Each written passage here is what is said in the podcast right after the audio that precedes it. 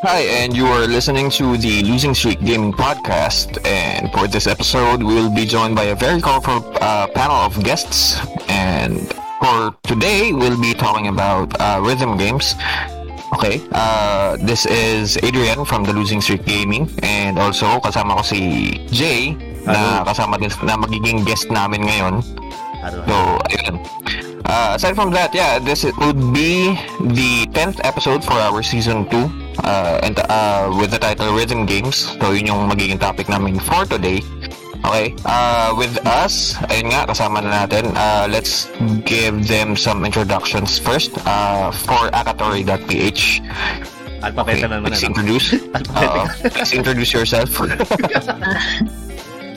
Hello, good afternoon. So, here's, nandito si, akatori.ph, welcome please.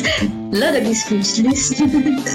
So, ayan, thankful ako at joined pa rin ako sa podcast nila LSG and Adrian. Thank you, first time to, so, ayun, salamat sa invite. Oo. Huwag kayo masyadong kabahan. Chill lang tayo dito, para katulad ng kanina. Chill lang tayo. Okay, next up, si Batsu. Ayan, nandyan. Is another rhythm game player or gamer. Okay. B-Games. Kaya B-Games here. You can call me B-Games if you want. For short. Diba? Ano ba talaga? B-Games. Batsu today. No. I was called, that's my full name, Batsu Games, literally, but used to use B-Games, that's for sure. B-Games, okay, sige. Okay, the third guest for this episode, si Trickster. Okay, please introduce yourself po. So, welcome guys, I am Trickster, without an I. In all platforms, so I stream on Facebook, Twitch, I upload some gaming videos as well in YouTube. Yes, rhythm gamer, variety actually. I already consider myself as a variety gamer. Mostly rhythm games, okay. Yes. Ayun, introduce ko pa itong isang kasama naming guest dito, Diyos ko. Wag na! Introduce na naman na. Yeah, from the one corner, from the Losing Streak Gaming. You should. On the other corner, wearing absolutely nothing at all. From the Topless Gamer. And the Topless Gamer, Mr. Jay Burton, from the Losing Streak Gaming. Eh, yan. Mag-intro-intro pa ba? Anyway, sige. Yeah, joke lang. Ayan, sige. Okay. Yan. Gitro pa ba ako? Ayan. Sige. Pagkawa na naman. Sige, pag-vintage natin. Sige, go. Oh, sige. Okay, ayan. I'm one half of Losing Streak Gaming. So, ayan. Kung nakikita na nandito sa panel namin, we're rhythm gamers. Si Adrian na lang nata, rhythm gamer din yan si Adrian. Ayaw na aminin. Pero, ayan, mostly nag-stream kami almost everyday na ni Adrian na nandito sa Losing Streak Gaming sa page namin. Mostly nagko-cover namin is horror games, and lately nag-experiment na kami sa co-op games. Yan, para kay Adrian. Yeah. Ayan lang. Makahawak naman ako ng joystick kahit pa paano. Klaseng joystick. Oo. Para makapaglaro din naman ako on stream kahit pa paano. So, yun. Okay, so are we done with the introductions ba or ano pa bang gagawin natin? May gusto ka pa pakilala. No, okay na, it's good na tayo. So so rhythm games pare. Well, anong unang papasok sa dito pa pagka rhythm games? Rhythm games. The first one na na-encounter ko was yung PaRappa the Rapper. Well, technically yun yung hindi ko siya nalaro kasi at that time more on fighting games talaga yung nalalaro ko nun eh. So, nakikita ko siya doon sa mga palaruan dito sa amin. So, yun. I think yun din yung nasabi na first ever rhythm game na parang accomplished or parang recognized as the first rhythm game sa video game platforms. I think it was nasa 1996 yata nalabas yung PaRappa the Rapper. Tapos ever since noon naging staple siya ng mga rhythm games throughout the next generations. So, yun. In terms of experience kasi ako, hindi ako masyadong mahilig sa rhythm games kasi mata ko mabilis sumakit. So, ayun, tsaka nahihilo ako. Yung hand-eye coordination ko talaga pang Tekken lang, tsaka Street Fighter. So, kaya namin napag-decide na ako na lang yung mag-host or magtatanong dito sa episode na to ng podcast kasi ako yung may pinaka-least knowledge in terms of rhythm gaming. Yun, nag-alaro naman ako before ng yung mga DDR, mga ganyan. Tapos yung Patapon yun, nalaro ko yun. Di ba nag-ano tayo dati? Di ba nag-Guitar Hero pa nga tayo dati? Oo, nag-Guitar Hero ako. Tapos nilampasan mo ako sa harap ng ex ko. Oy, wala. Tumingin ka sa akin yung pinaka the hardest difficulty sa Guitar Hero nung nakatingin ka pa sa akin. Tapos no-look pa. Okay. Quack. Sige. Anyways. Yeah, basically yun lang yung ano ko eh. Oo. Basically yun lang talaga yung history ko in terms of rhythm games kasi it was never my forte in terms of gaming dati. Nasubukan ko din yung OS. Nalaro ko din yun before pero saglit lang kasi ano yun? OS? Osu. Okay, os. Iba yung term. Os talaga yung term eh. Os kasi Japanese. Os talaga yung term. So, silent yung U. Osu buo eh. Oo nga. Osu kasi osu. So, yung iba kasi medyo split yung crowd nun eh in terms of pronouncing the name. Yung iba osu, yung iba os. Eh, ako kasi alam ko basa doon os. So, yun. Ayun, yun lang yung background ko sa rhythm games. So, ayun. Kaya ikaw na yung pinapaano ko eh. Ikaw na yung papaano. Ako na lang yung magtatanong ngayon kasi gusto ko din, madami din ako gusto malaman in terms of the rhythm game genre. Ayun. Ayun, shall we go start with the first question, peeps? Yeah, sure. Before that, guys, you can feel free to cut in anytime. Sabihin lang kunwari kung may gusto kayo isingit na input. Ayun, pwede naman kayo mag-bat in lang eh. Oo naman, wala naman problema doon. So, ayun. Ako lang naman may iba eh. Tumol kasi ako eh. Ayun, same lang naman yun. Same lang. Basta rhythm game tayong galaro. Okay lang yan. So, alphabetical na lang siguro yung pag-ikot ng mga questions. Okay lang ba sa inyo? Okay lang. Sige. Go. Okay, so basically si Akatori yung first to go. First question for our guests. How long have you been playing the rhythm games? Good question. Pero Tagalog. Sige! Go! Ayun, more than 20 years na naglalaro ng dating games. Bali, first written game ko nilaro is, DDR talaga. Bago pa, iba yung boses ko. Bago pa lumabas yung GuitarFreaks sa DrumMania sa SM North. Yun. Dance Revo talaga yung nilalaro ko nun. Then, ano ba yung question? How long? Sige lang. More than 20 years. Basta more than 20 years. Okay. Yung sa yung sa DDR doon ka sa mismong sa SM North mismo naglalaro. Doon talaga kasi yun lang yung pinakamalapit na mall sa area namin before. Wala naman sa inyo yung may naglalaro ba ng DDR sa inyo yung sa bahay, yung sa dance pad? Yung portable na yung mga portable na plastic pads. Parang mahal pa dati yun eh. Actually, rare pa yun. So bagay, parang mas practical kung maglalaro ka na lang sa arcade. Parang magkano lang yung token before? Magkano ba token dati? ₱5? Dati dos. Hindi naman siya nagbago eh. Hindi nagbago eh. Parang ganyan pa rin, di ba? Para di naman nagbago. 5 inata yung moron ayun hindi na nagbago. May 350 ba? Nag 350 ba siya dati?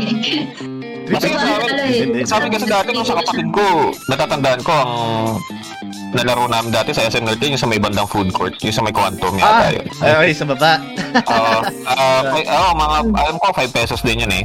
Yung nabutan ko din, ₱5. Ewan ko lang kung nag-iba talaga sila ng price. So, ayun. Iba-iba din. Minsan may mga tapos bigla nang dumating yung swipe na lang sa Timezone. Ayun. Kaswipe-swipe na lang. Credit card na lang diretso yun eh, no? Ginto pa kasi yung pag sa time zone eh. Hindi pa masyad. Selected pa lang yung mga yellow swiper na rhythm game. Oo. So yun. So yung sa'yo, ang first mo was DDR talaga? DDR okay. Talaga siya. Ayun, how about si B Gaming Batsu or ano? Sabi mo gusto mo ano ba talaga? B Games na lang, B Games. Okay, si B Games. Ay, yung first or how long have you been playing rhythm games then? Actually, halos hindi mo masabi kung parang hindi ko rin masabi to kasi mas nauna ata si Ana sa akin ng dalawang taon siguro sa akin. Ba't ako na naman? Ay, hindi seryoso kasi kasi ang unang laro ko talaga ng rhythm games is DDR din. Pero sa PS1, yung mga renta-rentahan. So yung first rhythm game mo, D-pad ka or yung dance pad. Kasi dance pad na mismo, okay. Kasi yung pinaglalaroan ko dati ng PS1 noon, ang arkela noon is 35 per hour. Kasama na yung yung dance pad. Eh medyo okay. So, delicate pa yung delicate dance pad. Oh, medyo delicate pa. Eh parang ibig sabihin ng delicate na parang pagkain yun eh. Nagugutom ka na ba? Kaya medyo delicate kasi yung yung dance pad. Kaya ingat din kami dahil ay medyo masungit yung may-ari. Galing kasi magkano bang conversion natin ng yen peso noon? Sabi natin nasa 25 cents yata. Ang piso 25 piso was around or I think 1 yen is around 25 cents yata. Kasi dati ang pinili kasi nung may-ari noon 500 pesos sa Japan kung ito convert dito parang 500 pesos. Lapad ganun. So, parang ganun. Oo. Eh, yun yung pinakauna kong Tumagal ako siguro sa DDR na siguro 7 years. Wow. High school. 7 years. Oo. Kasi PS1 era yun eh. Uh-huh. Eh, nung nakatungtong na ako ng high school, inintroduce ako ng kuya ko sa DrumMania, Prestix, dito sa Market Place dito sa amin dati. Ngayon, wala na yung mall na yun. Saan? Marketplace. Mall siya actually. Parang ganito lang din, pero parang dito lang din siya, pero maliit. Tagal nang wala yun. Ang naabutan kong credit nun is, 10 piso. Wow. 10 pesos, seryoso. 10 pesos per 1 token yun. Tapos, 3 stages. Mahal. Mahal, sobra. Kaya nga sabi ko, parang Then, tumagal din ako siguro doon ng 6 years kasi nahinto ako ng college dahil pag-aaral. Pag-aaral nga. So, tumatotal 18 years. Lahat. 18 years. Tapos bumalik ako ng 2011 dito sa Mega Mall na. At tuloy-tuloy na yun hanggang ngayon. Oo. Okay. Tuloy-tuloy hanggang ngayon. Pagtaong dekada na rin pa. So, sabi mo 2 years ahead sa'yo si Akatori. So, basically mga 18 years ka ng rhythm gamer ganun. Nice. Ongoing na rin. 32,000 madalas no? Kasi nahinto rin ko nung nag-college ako, nung pumunta ako ng college. Nahinto ako ng 2 taon o 3. Eh, kasi umampalad, naaya ako ng kaibigan ko, pre, laro ko naman. Umampalad. Pinaglaro ka na lang ganun. Pinaglaruan ka na lang, no? Minalas-malas na buti. Pala, nakalimutan ko, podcast nga pala ngayon. Jay, huminay ka sa hugot, ha? Okay, sige, sir. Sorry. Yun nga, actually, seryoso talaga kasi may dumating kasi certain time kasi na-boring talaga ako sa buhay eskwela noon. Kaya nag-decide ako na mag-ano muna, unwind. Laro ako ng DS. Balik loob ako sa DS. Talagang So, parang nagkaroon ka ng creative block. Ganon. Talagang gets. Talagang buri yung buri talaga ako sa pag-aaral. Silver pala. Pagkamagalala, halos lahat ng mga sadyante ngayon, ganun na rin eh. Okay, yung wala ko na lang. Para nakaka-retake ako.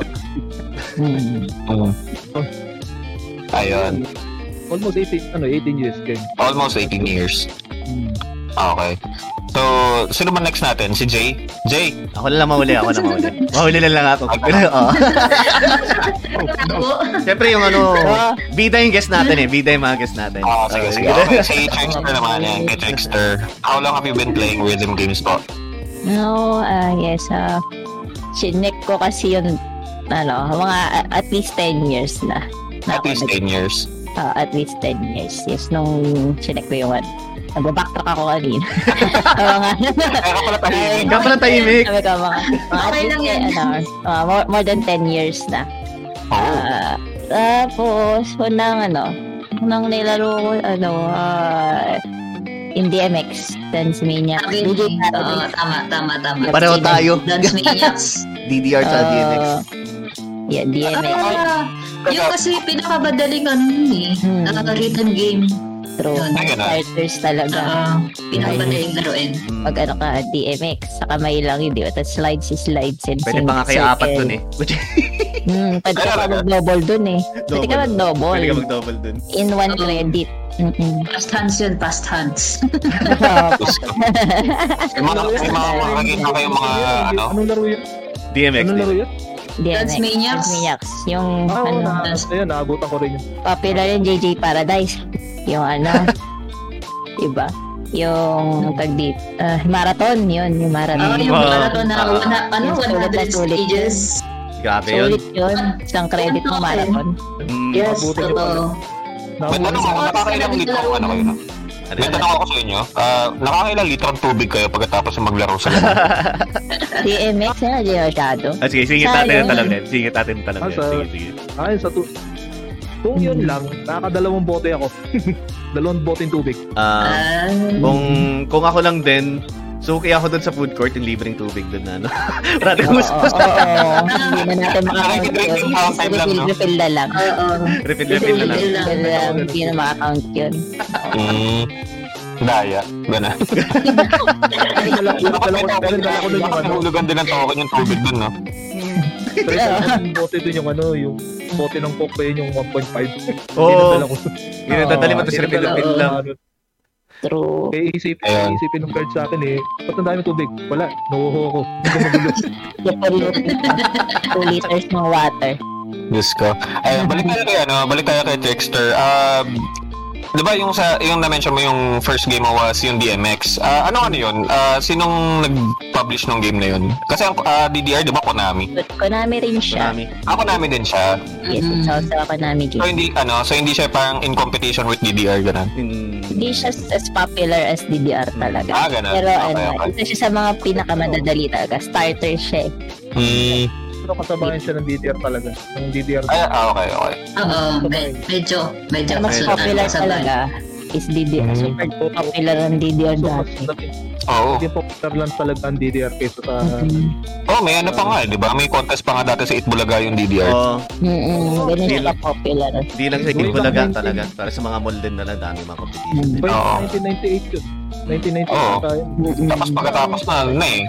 Pagkatapos nun, ang tournament na ng Itbulaga nun, kami yan eh. Oo. Diba? Nakamutan kayo. Parang... Yung mga lumilipad na kami yan sa progress stage. Oo. Na-age reveal na tayo ah. Age reveal. Ano na lang yan, ang clue na lang kasi dyan, ako buhay na ako for 5 decades. Pero hindi ako 5 years old. 5 years old. Dumaan ka na sa 5 decades. Ano siya? 5 decades? Grabe. 5 decades na akong boy. Boy, congrats. Wala na masyado nang ginagawa ng 5 decades na. Congrats. Ay, maganda yan. Malapit na sa Disney.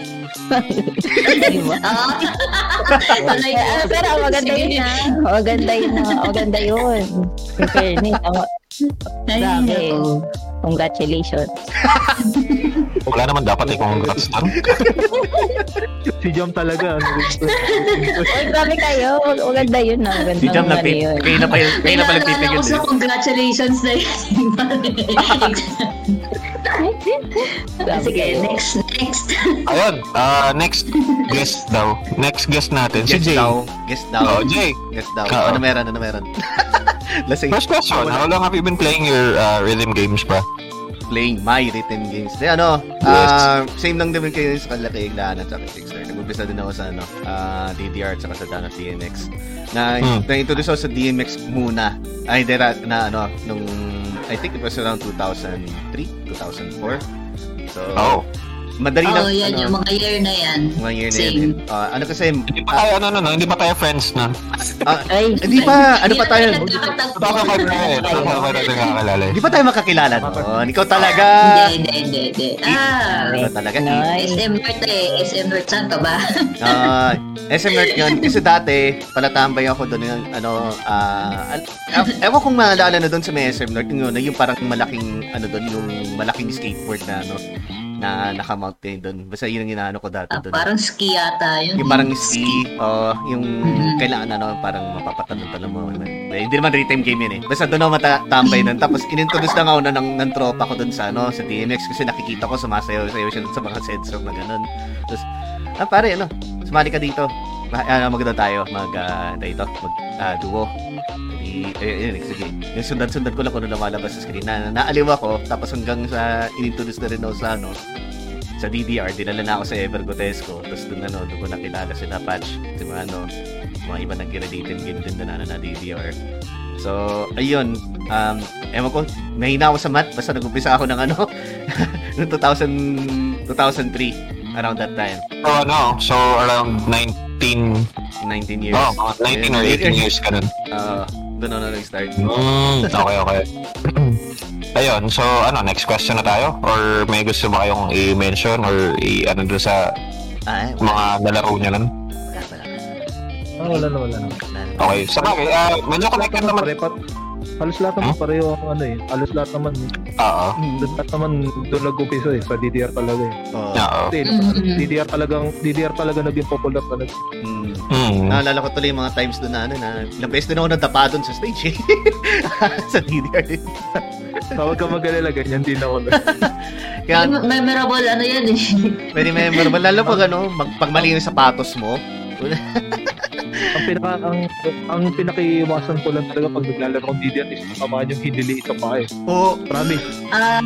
Sa may kaso. Oo. Promise. Parang pinagbagsak ng langit ko.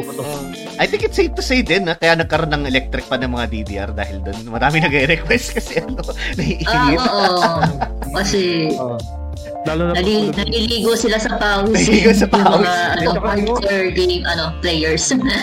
Saka pangit pa yung pwesto ng DDR, yung medyo kulog pa. Talagang hindi talaga ng electric pa. Ano yan? Timezone. Sinigang gaming yan. Sinigang gaming. Yung mga yun eh. Pag wala ka sa electric fan doon, pagkatapos mo maglaro, may mandirigma ka eh. So. Sinigang gaming. Ay, posibleng hindi ka mag-toys lang pagkatapos mo sumayaw doon, diba? Bibigit pa sa'yo nagpapahinga. Kulit na lang magdala ka ng motor sa'yo, 5-6. Uy, grabe ka. Uy. Grabe ka. Ay, bad yan. Grabe, ako nun eh. Sa'yo, na-open din ako minsan nun. Sabi, 5-6 naman to, tratado ko. Grabe ka naman yun. Hindi na, seryoso. May 5-6. Oo nga, seryoso. Ako. Ano yun eh. Actually, kasalanan ko rin naman. Nalimutan ko rin mag-wet. Sumapak ako. Too much information. Way back. Oo nga, TMI na yun ah. Oo nga, seryoso. Tapos wala ka pang baong damit, no? Oo. Dahil nakamadali ko nun. Langhap, sarap ang mga katabi mo. Wala ka rin tao. Pag-uwi mo yun, lakad matatagkan. Oo, music din. Kasi nung time na yun, medyo mayapang yung mga ako. Ko lang na-offend ako nung sinabihan ako, may 5-6 ang tao. Binura. Sigaw lang yaka. Dapat siningil mo. Sabi ka naman makano. Pwede man sabihin, amoy shawarma ka lang, pero okay. Nagulat ako, hindi ko lang kung sinasabi ng 5-6. Yung pala, perfect na pag-amoy ko sa sarili ko. Kaya pala. Ito ko na-realize. Ito ko yung bistek, mga ganun. Ito ko nga, pre. Promise. Open na ako. Ginawa ko lang. Nakamute ba yun nung nasa bahay ka ba? Hindi mo maamoy sarili mo, pero sa ibang mga paligid mo, ang lakas makaamoy sa'yo. Ano yung malakas ang simoy ng hangin, ganun. Grabe ka naman, Noel. Ano yan? Mas mauna ka pa maamoy kaysa makita. Ano ba? Huwag naman. Kaya kasi nabihan ko na lang yung player na ano, play, susunod, ano, timing na lang kasi alam ko naman mali ko. Ano, hindi. Ano ba yun? Hindi naman ko pinapatama namin eh. Alam ko, kahit hindi ako, pero parang ako na rin yun. Alam ko, focus na lang ako. Kinain ko na lang yung ano ko. Gago to ah. Abang, kung sinaulong ano, kinabang ako na sa loob. Ginawa ko, uwi na lang ako. Tsaka na ako maglalaro. Okay lang yun, Noel. Okay lang yun. We know they hurt you. We know they hurt you. They hurt you. Okay, we know. Okay, next. Next na. Wala lang yan. Ito. Wala yan. Kanina, sinabi ni Trickster, nag-backtrack siya ng mga kung kailan siya nag-start. So, medyo related doon yung ano. Ang ating next question is, how many rhythm games have you played? Pabaliktad naman. Baliktad naman tayo. Okay. Magbibilang muna ako. Magbilang muna yung mga hindi pa tatawagin sa recitation. Magbibilang muna ako. Kay Trickster, on the top of your head, how many rhythm games have you played? Kasama ba yung na-try lang? Oh! Okay, one, two, three. Yung mga try lang as in one time, ganun. Kasi na-try. Arcade, mobile, PC, and console. Kahit chok at ano pa eh. Kahit chok lang gamitin mo, pwede na. 10, 11, 12, 13, 14, 15, 16, 17, 18, 19, 20. Bilang ko talaga. So yung mga rhythm games na nilaro mo, lahat ang titles, mga numbers? Hindi ka, wala pa siya sa question. Wala pa? Wala pa siya sa question kung ano. How many? Okay, so gawin natin sa question kung how many and what games what rhythm games have you played? Sige, sa arcade, kasama na yung tried lang eh, tried. Sige, go. DMX, DDR, DMGF, PIU, pampitap yun. Jubeat, Reflect Beat, 2DX, Sound Voltec. Sa mobile, Cytus, DJMAX. May DJMAX kasi mobile before eh. Meron? Hindi ko alam yun eh. Pero wala na siya. Meron. As in meron, kaya lang wala na siya ngayon. Sa Nokia? Sa Android. Akala ko yung sa mga Express Music pa na generations eh. Grabe naman. Age reveal. Hindi naman. Kasi sa mga Symbian phones dati, may mga ganong klaseng games eh. Jubeat, Reflect Beat, tsaka Love Live sa mobile din. Love Live yung anime. Yung anime na parang idol game, ganun. Yes. Idol game? Naminiswered ako dyan sa Love Live. Love Live. Love Live sa cellphone. At least kayo ang pronunciation nyo doon, Love Live. May narinig ako, Love Live. Love Live pa rin.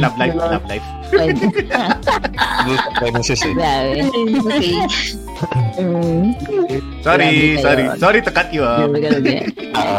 Sige, go.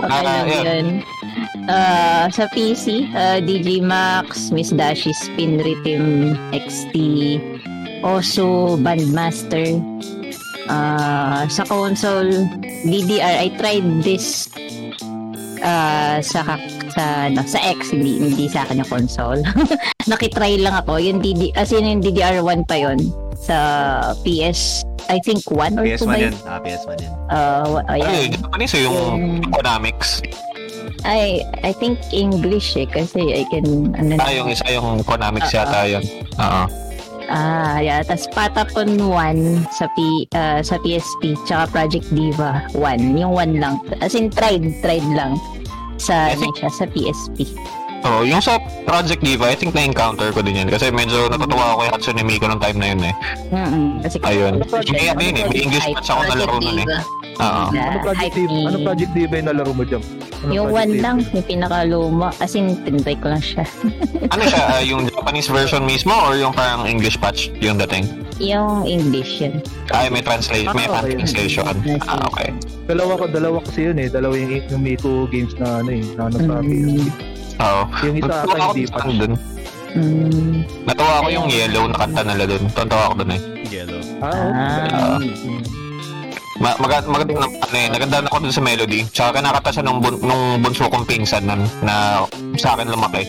So, yun. Yun yung bonding sessions namin. Yun. Naglalaro siya nung sa emulator namin ng PSP. Yun pala, rhythm gamer ka rin pala eh. Sabi sa inyo eh, secret lang eh. Secret siyang ano eh. Feeling ko ano to. Hindi katulad nyo na ang dami nang nalaro ko. Yung kay Jam-Jam mga... Hindi ba? Mostly tried yan. Okay lang yun. Okay lang yun. Okay lang Adrian. Kasi counted pa rin yan sa rating games. Kasi nalaro mo na. Understood yun. Kasi at naman dumaan. Try lang. Considered counted yan sa rating gamer. Wala naman ako hinaan. Hindi yan. Pa yun. Okay. Saka kapag gamer lang. Walang prejudice dapat kung ano nalalaro.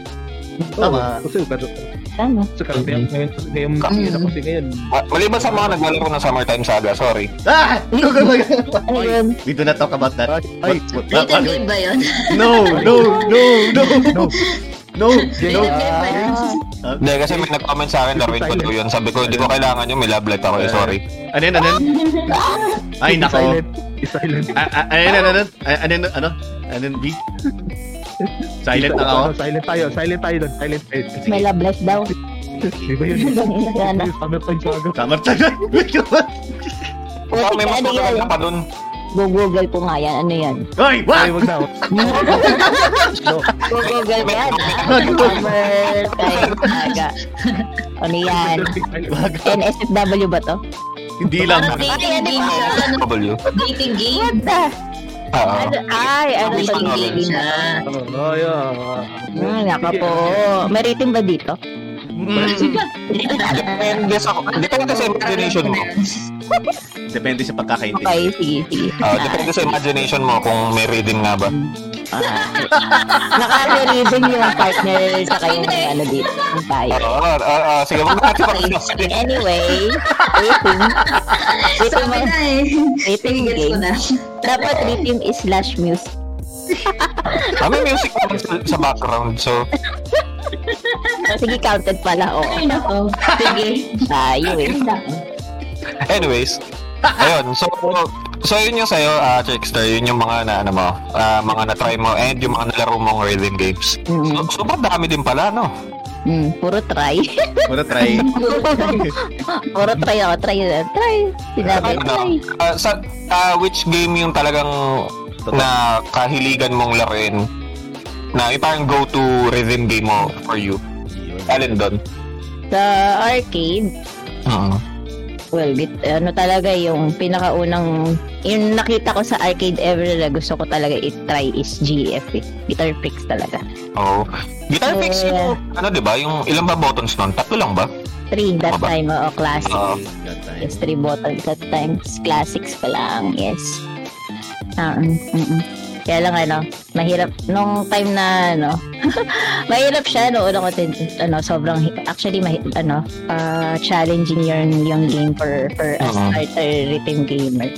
Para sa akin na ang GuitarFreaks hindi siya talaga basta-basta. Really practice and skills talaga for playing the game. Parang nagkaroon yata ng GuitarFreaks dito sa may SM Valenzuela before. Parang na-try ko yata yun. Ang alam ko is DrumMania yata. DrumMania na walang snare. Oo. Yung donut hole yata yan. Tapos yung bass pedal, pilay. Yan yata yung galing SM North eh. Yan yung batigas na pads. Yung donut. Pagpalo mo ng bass, alam mo, sa sarili mo na tama yung timing mo. Pero, nagbi-miss siya. Oh, yan ba yung pads na ano, na ano, sobrang tigas, wala lang talbog. Yung ano, sobrang ano. Wala talaga, wala. Paghampas mo yung bakal. Bakal na. Pagkakapili mo sa pedal. Kung nakakapili na base. Pagtapang mo sa pedal, hindi na umaangat ulit. Oh, yun yun, nasa stop. Oo. Parang kahapon so, lang, naglaro ako doon sa ano, sa Trinoma, yung ano nila din, XG3. Ako nun, sabi ko, ayoko na mag-rhythm game, sabi ko. Grabe ka daw. Ay, naagod, grabe ako. Dito sa, siyempre, taga Valenzuela, so wala naman kasi masyadong ano dito eh, arcade dito eh. So, ano, so yun lang yung parang, doon lang ako na ano, doon lang ako na-expose sa rhythm game nung pumunta ako SM Val, eh hindi naman ako palalabas, so hindi ko na rin nalaro. Sa nag-RPG na lang ako. Mas ano, doon ako natuwa eh. Yeah. Yan ang go-to. Oo. Yan talaga go-to ko eh. Ganun tayo next. By, si Batsu. Kayo muna, Jay. Ako muna? Oo. Sige. Parang ganun din kami ano, ni Trickster. More than 20 na rin. Ayoko na rin i-inumay. Kasi, ano, puro matry lang din ng mga iba. Pero siguro i-mention ko lang din yung ano, yung mga... yung talaga na nalaro ko ng ano per ano per console siguro or so. Yung talaga na yung nagbuhos ka ng oras talaga. Okay, nagbuhos talaga ng oras. Okay. So sa PS1 at sa arcade yan siyempre DDR yung mga games na doon. Kasi nagkaroon din ako ng ano, nagkaroon din ako ng dad's pad dito sa bahay. Yung ano lang yung portable na paa gaming na amoy paa na ano gamit agad. Yun yung ano, streamer stick na rin pala. Oo. Streamer stick na. Yung ano, barefoot gaming ba yan? Barefoot gaming ang mapunit. Oo, hindi ka naman pwede kasi magsapatos kasi mapupunit yan. Tapos hindi ka naman pwede magmedras kasi matutulats ka. Ayan, paa talaga. Kaya nauso yung custom na ano, no? Yung custom dance pad, yung kukuha ka lang ng plywood, dalawang ganun. I think sila Kuya Joy, meron nun eh, yung pinatong nila sa plywood. Ay, yung ano, yung dance pad na portable na yun sa inyo? Yung ano, parang wala naman kami, hindi naman kami naglalaro dun eh, kasi kadalasan nalalaro namin dun. Ilo, tsaka ano, Tekken talaga. Yung sa amin kasi dalawa na yung binili namin po dance pad nun, tapos dinaktape na lang namin sa loop, sa ano, sa sahingi, para hindi gumano eh.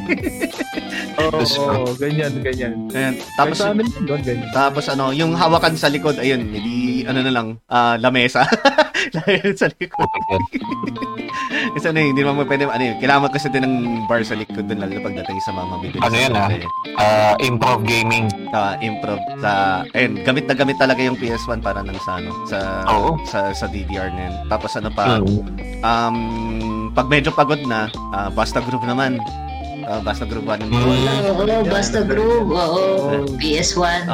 PS1. Totoo kami din naman magkakapatid ano na ayun nga na kasi eh nag-aano kayo din ba din nagba-battle kayo din doon nagtitira kayo ng mga super. Nakakaliw din talaga kasi mga sayaw pati mga kanta. Buisit yung pander na yan na nakahilo yung ano niya yung level na nahihilo talaga. Oo. Diba parang yung per character dun, kanya-kanya ng kanta, no? Oo, kanya-kanya ng kanta dun. Per character, per ano. Isang character may sariling. Kaso nga, pag nagkamali ka, parang ano, mababawasan yata yung group life mo ata dun. Ito yung natawag. Nakaka-alari din eh. Tapos, not much na sa PS1, yun lang talaga ng dalawa na yun eh. Yung sa PS2 naman, ayun. Siyempre, Guitar Hero. Guitar Hero, tapos ano, GuitarFreaks. Ayaw mo kasi mag-GuitarFreaks tayo nung ano eh, nung kahit ano yung V3 lang dun sa guitar, ano, sa PS2. Eh, gusto ni Adrian kasi nung time nun, gusto, ano eh, nandito siya na naglalaro kami. Gusto na Guitar Hero, gusto ni Guitar Hero tayo. Oo, tapos ano, yung guitar niya, yung custom guitar na para lang sa Guitar Hero, isa lang yung meron siya, tapos binigay sa akin controller. Sorry na, parang hindi ko afford eh. Hindi ko afford yung ano eh, sorry na. Tapos titingin ka pa sa mata ko habang naulok ka dun sa To The Fire and Flames. Sorry na nga eh, sorry na. Sorry na nga eh. Wala yan na. Kung tutusin kasi mahal talaga ang controller. Oh, mahal nga yun. Oh, mahal naman ngayon, mahal pa rin. Di ba no? Mahal na yung ano, 1-2 na ano, original controller ng Guitar Hero. Oh, yung sa akin kasi noon, yun ang naalala ko. Yung sa akin kasi noon, kasi naghahanap talaga ako ng ano, ng controller na ng ano, para sa Guitar Hero 2 pa lang yun eh, yung Guitar Hero 2. Oo. Correcto, dami. Ano. Sa recto. No, kasi bumibili si Kuya Jay. Ah, yung ano, yung mga third party. Gusto ko kasi na ng ano, hindi pa kasi na mabodify yung PS2 ko noon, kaya naghanap ako ng ano, ng original pa na may kasamang ano, controller noon. Kaya hindi ko naman kaya mong bumili ng dalawa. Kaya sorry na.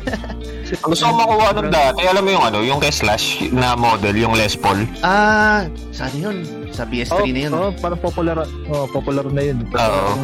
Sa PS3 yun. Para sa Guitar Hero. Makikita ko palagi dito sa SM Value, naka-display doon sa binibila namin ng mga ano eh. Pinagpapayusan ko ng PSP. May naka-display doon na guitar ni Slash. Pero ayos to. Mahal yun, men. Mahal yun. Mahina din. Mahina din. Sabi ko na lang sa karili ko, okay lang yun. May Les Paul na ako sa bahay eh. Ayun, totoo. May Les Paul talaga na gitara. May tapa akong gitara. May totoo. Ayun. Ano pa mga ibang written games dun sa ano? Amplitude. Yun, mga pa... Ako hindi ko alam na yan. Basta ano, yun. Tapos, sa arcades, ayun, GuitarFreaks, Guitar Hero, DrumMania, DMX, DDR na rin, kasama mo na yun. Sa PC naman, OS, tapos, O2Jam, dumaan din ako sa O2Jam yun, sa Audition, and then, DJMAX, PSP din, DJMAX din. Sana ako iba maisip eh. Sana. Yun ang mga ano, mga natutukan ko talaga. Ayun. So move on na tayo kay ano, kay sa ating next guest, si B. Anong mo? Si B. How many games have you played? BB. Si BB. Ayun nga. Yun nga sa akin naman. Si BB Gaming. BB. Sorry. Ayun nga, sa akin naman. Ang mas marami akong nalaro is PS1 talaga, which is yan, DDR. DDR talaga, from first mix to fourth mix, mga ganun. Then, PS2, ganun din, DDR. Ang DDR lang ata dun sa PS2 is yung ano lang, yung Max, DDR Max na tayo. Max ba yun? Max sa PS2? Ayun ako, yun ang hindi ko matanda kung ano yung siguro matagal din ang ano, mas nagbuhos ang oras talaga. Pero sa arcade naman ang pinaka na ano ko talaga is Trinoma talaga. Doon talaga ako tumagal po ng downtown days. Yung ay sabi ko nga ahead sa akin si ng dalawang taon. Mas nag-focus ako sa DM talaga. Marami ako naabuto na DM noon. From first mix to 11. Yung iba na. Ano yun, no? DrumMania, tama ba? DM? DrumMania. DrumMania, sorry. Ang alam ko kasi DM, ano eh. Dalawa, Dungeon Master sa Dexter Metopan eh, sorry. Direct message. Hindi alam ko din naman yun, pero ano. Try lang din naman. So, doon ka talaga sa DrumMania. Oo, DrumMania talaga. Eh, kasi dati tinatry ko noon. Tinatry ko yung i-balance yung DDR sa DrumMania noon. Parang yun men. Parang pag nagtawa ko sa DrumMania, DDR naman ako. Kumbaga ano, parang pinupush to the limit ko yung stamina ko. Kung hanggang sa kakayanin ng katawan ko maglarutan. Kasi ano ko, Quezon Circle ka, nag-jogging ka doon, tignan natin. Seryoso talaga nakakayanan mo yun? Nasanay yung katawan ko. Nasanay na lang talaga. Sa bagay, parang ano na siya eh, parang muscle memory na yung nangyari, no? Yung ang ano sa atin, diba? Sorry to cut you off. Yung nagkita tayo sa siyang doon, diba? After na mga ano nun. Ako'y namulikat eh. Hindi ko alam kung ano. Ewan ko kung paano nagkakaya nito ni Noel paglalakad pa rin makatapos mo nun eh. Mag-gitadora eh. Ano na lang talaga. Yung syempre eh, bata pa nun. Nasa age of 8. Bata ba? Alam, ganyan. kahit ekonom, kahit sino naman eh. Basta nasa age of 18 talaga yung na-change pa yun. Talagang ano, talagang binalance ko talaga yun. Then sa ano, sa Android naman, ang talaga na-focus talaga ako sa ano, Demo tsaka sa iTunes. Yun ang talaga yung pinaka na ano. Parang yun yung ano yun, no? Yun yung pinaka-prominent na rhythm game sa mobile. No? Palagi naririnig yung sa iTunes eh. Kasi tututusin ang nag-introduce at ng Adim. Yan, si Akatori talaga nag-introduce at way back 2013 or 14 lang. Siya talaga nag-introduce sa akin. 14. Kasi ano eh, na-curious din ako kung ano yung laro yan. Sabi ko, sige, try natin. Yun, tinry ko. Hanggang sa na-addict ko talaga. Nakakatawa siya. Na-unlock ko yung mga secret na ano na magugulat na lang si Anos sa akin na si Akatori na, oh, na-unlock mo yan? Oo, di ko na mamalayan, na-unlock na pala. Sa mobile, ano lang ako eh. Piano Tiles lang. Ayun, nalaro ko din yung Piano Tiles. Nalaro ko din Piano Tiles yung first time ko magkaroon ng ano. Eh, nang unang-unang nilaro talaga. Bago yung Cytos at yung demo. Sa, ano, sa PC, O2Jam lang, wala nang yun. PSP yan, ano, DJMAX. Oo. Ay, sorry. DJMAX saka yung Hatsune ko na ano, yung pangalawa.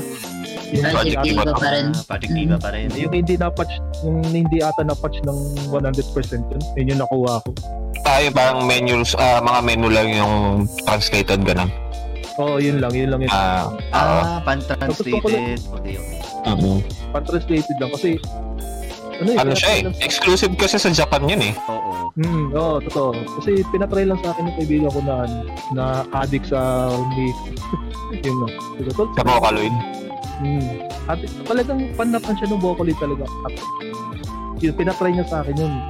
Eh, ang memory card ko nun sa PSP ko is 4 gig pa lang eh. Alam mo ba yun yung ano? Diba may limit ang memory card noon? Oo. 4 gig. Oo. 4 and 8 lang yata yun eh. Yung 4 gig hanggang saan dumating yung bagong update na pwede nang tumanggap ng 8 gig.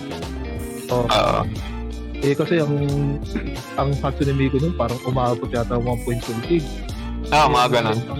Mga ganun, di ba? Ang memory card ko nun sa ano lang ata 4 gig o 8 gig. Magpupura talaga. Oo. Kaya pero sa atin. Yun yung mga nalaro. Yung DJ Max sa PSP, nalaro ko siguro na DJ Max yung siguro. Mga apat na series ng DJ. Ang portable, mabot kang technical. Mabot ako ng Tiber. Mabot. Okay. Oo, mabot ako. Hanggang doon sa Tiber mabot ako. Yung Tiber nga is may audio problem parang sa kaka-convert na sira ni audio. Lalaro nga ako. Parang pangit yung copy, mga ganun. Nag-decide ako maghanap ng ibang copy, which is yun pa rin ang nangyayari. Pangit yung pagkaka-copy ng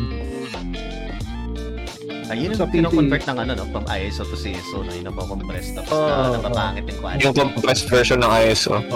Oo. Kasi kung saan nagkamali ka ng compress, makakasipan natin. Oo. Redownload na lang ulit. Kaya doon ako nainis na. Kaya nakuminto ako ng Twitter. Sa PC, auto-jam lang pala. Auto-jam tsaka audition pala. Yun. Tumagal ako. Siguro 2 taon. Dalawang taon ako tumagal. Audition. Yung audition kasi parang 2004 lang ata na yun. Na-release yun. 2000. Dito na kang gano'n. Medyo tumagal naman din siya hanggang late 2000s. Kasi basta kasabay niya yung app. After the place, sabahin. Basta yun. Ilan yun na naroon. Yeah. Tumagal pa. Yung sa rating sa pinakamatagal na game. Yun nga, DrumMania talaga yung naging forte ko pala.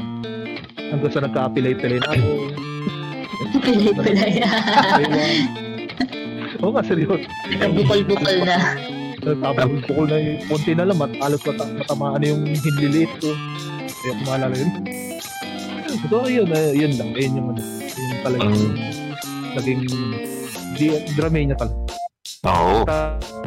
PaRappa kasi natutulong ako yan. Nung na-introduce na rin ako ni Anso. Guitar Freaks. DM lang talaga ako. Nice. Nice. Ay, ano naman tayo kay Akatori naman? Yes. Ano yung tanong? Matagal-tagal na naipon yan. Rated games. How many? How many?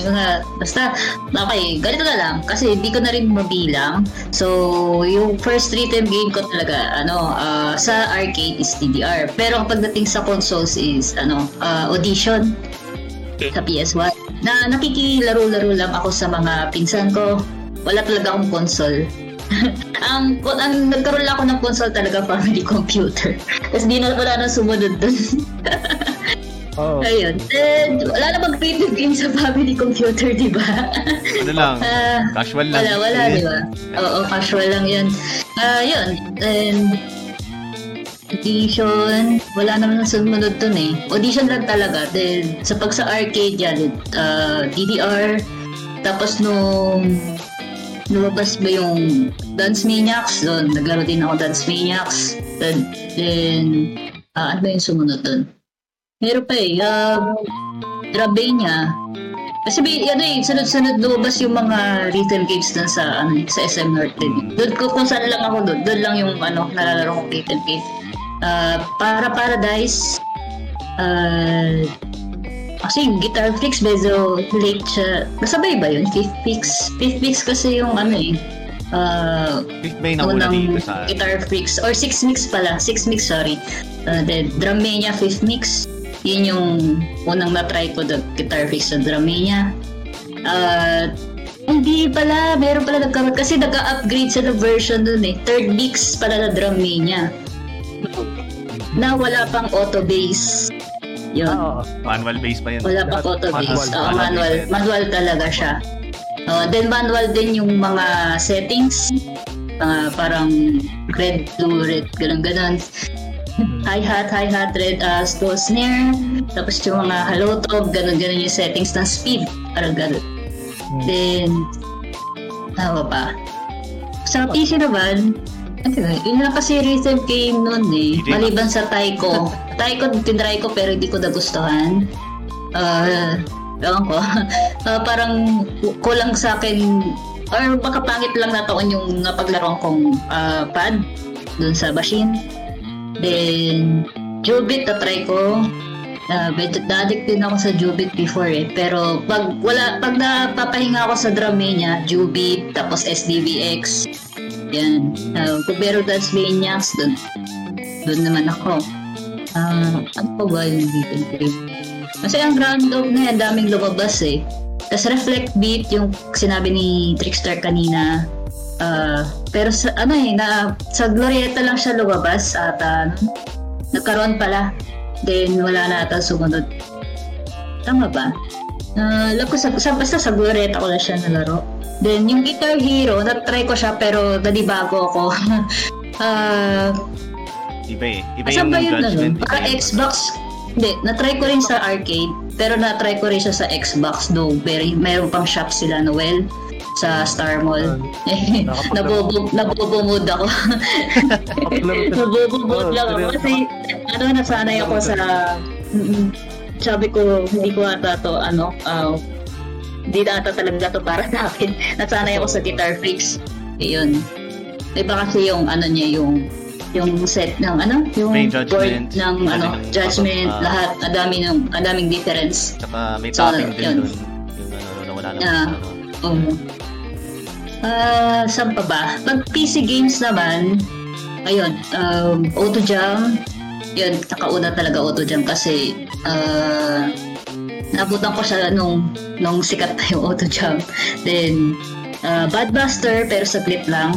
Nung bago na-release yung Bandmaster, yun, try ko siya. Pero mas pag-compare ko sa dalawa, okay pa rin yung O2Jam para sa akin kasi yun talaga mas na-trend before, nowadays. Yun na mas sikat eh. Yung Audition, hindi ko na-try sa PC kasi hindi ko nahirapan akong laruin yung Audition kahit doon sa PS1. And, yung Basta Group. Ayun. Yung Project Diva, sa PSP ko lang siya na-try. Tapos yung DJMAX. Nagkaroon ako ng PSP Fat nun. 2018 or 2017. Yun lang yung nilaro ko. Wala nang iba. Oo, yun lang yung in-install ko. Tapos hanggang sa naglukoy yung battery, yun, binenta ko na lang siya. Hanggang sa ano lang, parang inatik ko lang yung DJMAX nun sa PSP. Tapos Monster Hunter. Yan. J-Team game ba yan? Why? Monster Hunter Project Diva na... Project Diva. Hindi tayo eh. Oo, pwede maging rhythm game yun kapag ano ka. Yung hunting horn main ka. Hunting horn. Oo. Ayaw hunting horn. Oo. So, yung mabubuti. Diba wala... Diba walang katapusan yun kasi yung game na yun eh. Sabi nila. Kaya maganda rin laruin talaga yun. Well, break tayo dun sa rhythm game. Baka mababa pa. PC game, DJMAX, ito lang, noon late last year lang ako nagkaroon ng account kasi sa Steam, so last year ko lang din nakuha yung DJMAX. And so naisip ko na rin na okay na rin pala kung ano, sa PC ko na lang siya laruin kahit kesa bumili na naman ako ng PSP. Okay, yun lang eh. Pag sa mobile naman, nagkaroon ng Top Sonic, Psychos, Demo, ano pa ba? May O2Jam din sa mobile. Pero di ko na try yung DJMAX na sinasabi ni Jam. Trickster pala. Sorry. Ay, hala. Hala. Nagagalit. May mga nag-reveal na tayo. Reveal na. Ano yun sa mobile? Oo. Dating ba yun? Hindi ko na ano yun. Pero, merong isa pang rhythm game ako na-try na parang may pagka SDVX sa mobile. Pero, hindi rin ako nagtagal kasi medyo mahirap pa siya ang laruin. Yung Arceia yun, di ba? Oo, yun. Arceia. Dapat pa yung pronouncement yun. Then, may na-miss pa ba ako? Ito siya. Bakit ako? Yun lang eh. Basta pero hanggang sa GuitarFreaks, patagal na ako na... Kasi una ko siyang nalaro ng 6 weeks way back 2005, 2006. Ay. 2005 siguro yun. Yung 6 weeks. Then, hindi pa ako ganun ka, nag-grind doon. So, kasi, stick ako sa DrumMania ng matagal. As in, matagal. Nung nagkaroon ng 11 weeks sa Trinoma, doon ako nag-start mag-grind ng GuitarFreaks since nung yung mga crew doon, nililibre ako ng game. Yung may isang crew doon, nililibre ako ng swipe sa Trinoma dati. Naol. Oh. Pagka sabi, puta ka ng opening, yun, nililibre kita ng swipe. Kahit ilan pa yun. Yun. So, doon, naisip ko, GuitarFreaks na lang yung iga-grind ko kasi ang hirap mag-grind pag DrumMania, tapos mamaya-maya konti, pawis ka na naman, tapos pagod ka na agad. Oh. So, yun, doon ko nag-start, doon, nag-grind ng GuitarFreaks talaga, 11 weeks. Hindi, yung grind, pero iba pa yung start ng play ko, 6 weeks. Then, yun, nag-continuous na yun, hanggang sa, yun na. Siguro, yun na lang muna. Cut na lang yung iba. Ang dami kasing memories. Maraming memories eh. Yun. Tuloy-tuloy na yun. Hanggang sa, paano ba? Nagkalabas na hanggang sa nagka-tournament. Nagsali-sali na ako sa mini-tournament. Nagka-third place. Then... kahit sa mga casual event lang, third place pa rin, kahit session game lang na tournament ng ganun, third place pa rin. Pero okay lang naman kasi katuwaan lang, parang quits lang lahat. Ayun. Ano yung tournament yun, local lang? Oo, local lang. Group lang din. Okay. Ayun. Ayos kasi ang dami, sobrang dami. Nahalukay ko eh. Buti na lang pala nahuli si si Akatori. Buti na lang.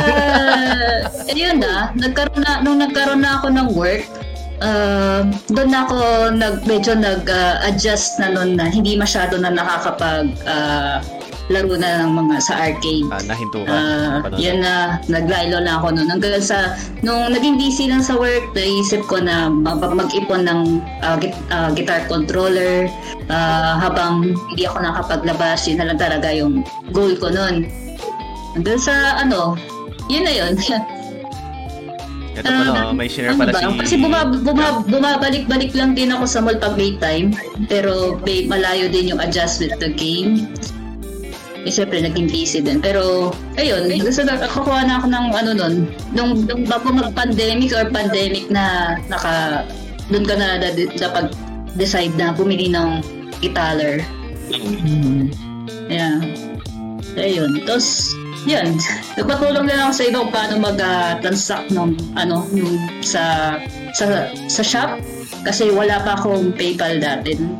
And may Paymaya, GCash, wala talaga everything. Nitong itong nag-start nag-stream ako, doon na nag-start lahat. Nagkaroon ako ng mga accounts doon. Yun. So, sabi ko, try ko na lang siguro ngayon. For fun. Doon, nagtuloy-tuloy na hanggang sa, okay na, guitar fix na talaga ako. Sure. Ganito yun. Sabi ni Doc. Jabdoli. Trickster. Sabi ni Trickster. Hawa. Hawa na rin ako. Sorry, Lance. Name drop tuloy. Yung tayo eh. Ang tagal mo na rin. Matagal pa na rin. Matagal. Sobrang andami. Tagal kasi may mga gaps din yung mga hinto, laro ulit, grind, tapos tigil na naman, tapos may work ulit, tapos pag may day off mo, laro ka na naman. Minsan hindi na ako nakapaglaro dahil yung iba yung pagod pag from work sa pagod from gala, yung ganun. Iba yung feeling. Kaya yun lang talaga. Nakakapagod kaya yun, pag nagdodramay ka pero hindi kita totoo na gugulag lang, mamaya-maya nagpapalit ka lang ng damit sa sobrang papawis eh. Habang naglalaro ko, napapalit ka ng damit na? Iba na yun. Support ko grabe yun. Iba na yun. Multitasking yun. Pare, hindi to tulad ng band days natin, okay? Hindi ito yan. Huwag may labas yun. Ako lang naman yung madalas magpalit ng damit habang tumututong tayo. Ikaw ba? Ako lang yung palagi may dalang jersey. Ay, ganun. Ikaw na. Nagpapalit kayo kapag pag after ng practice na natin eh. Oo. Para isang palitan lang. Oo. Ayun.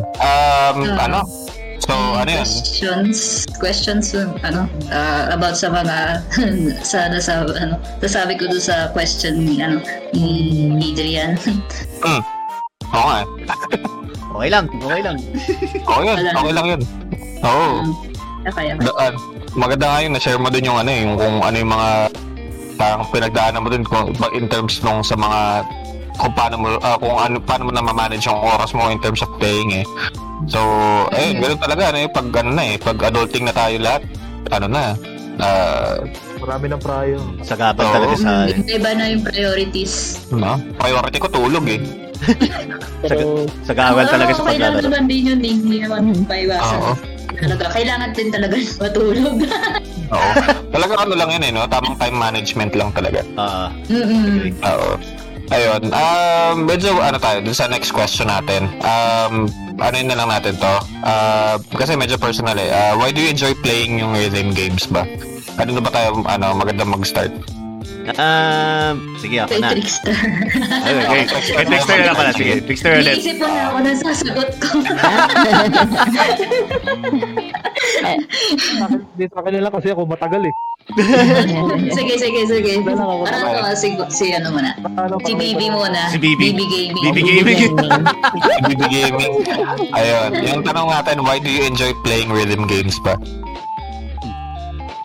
Number one pang-stress relief talaga. Good answer. Kasi simula nung na-out of school ako noon, since 2009 out, na-kick out ako sa ano. Wait, kasalanan ko naman. Ginawa mo? Ang... eh, nagbulak-bulak. Ayun. Alam niya, nabulak talaga ako noon. Actually, kasi yung... ulo ka, Jake. Tama na ko eh. Yung sabi ko nga sa inyo, di ba? Oo nga, magkasundo nga kayo.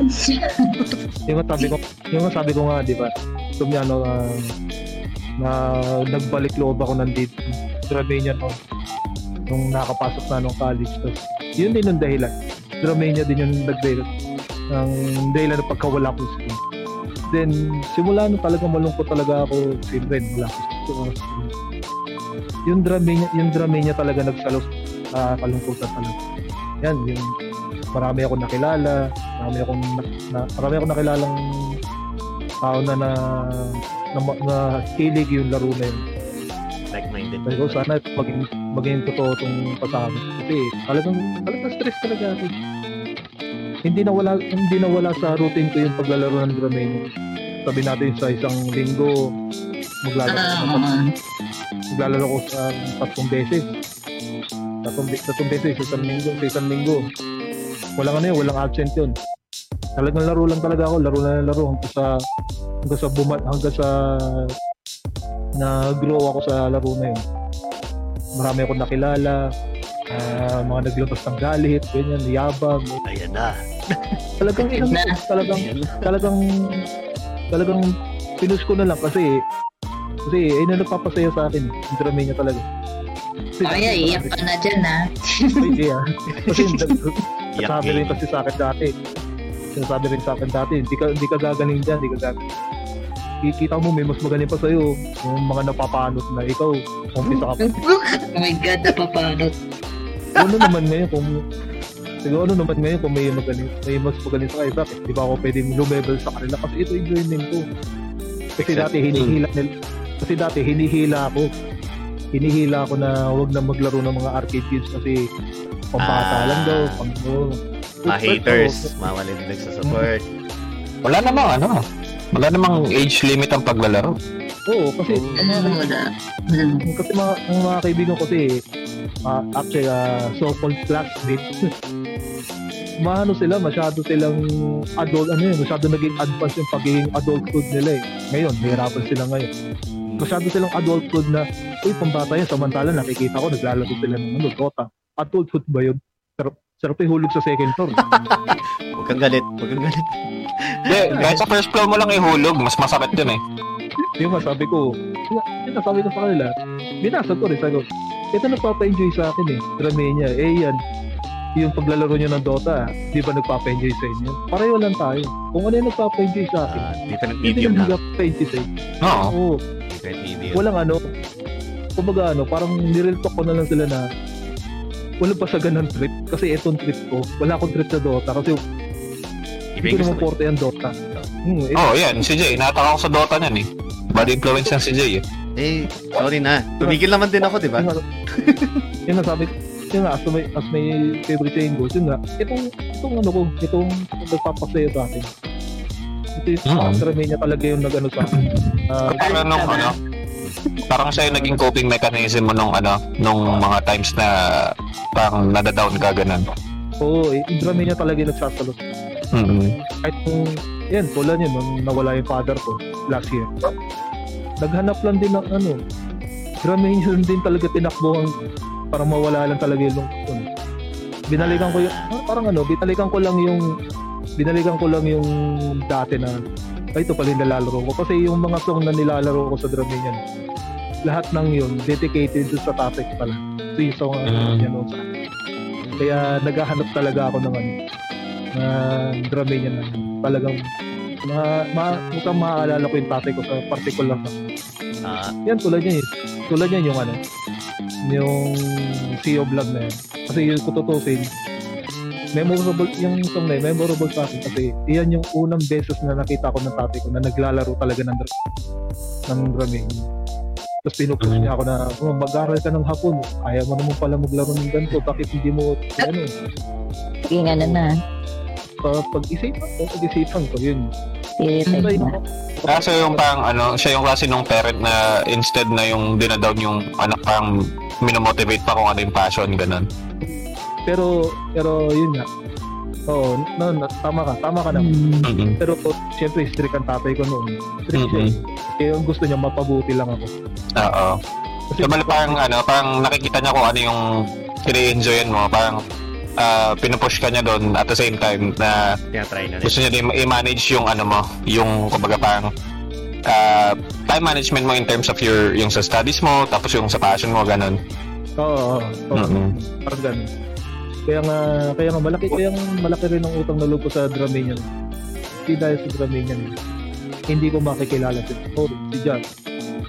Yung dati ko si Leia Tugum. Si Jam na naman. Si Leia Tugum. Si Trickster. Trickster Revin. Kasi si Jam, sino yun? Baby Gaming.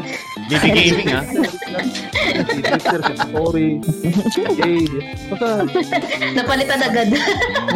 Yung mga dati kong nasa Leia na group noon, nag-cockpit, mga ganyan. Kasi makakover naman. Lahat ng yun, kilala ko lahat sila sa mail. May mga nag-share sa akin ng lungkot nila. Sabi ko, sige, umiyak ka, bahala ka dyan. Yun nga.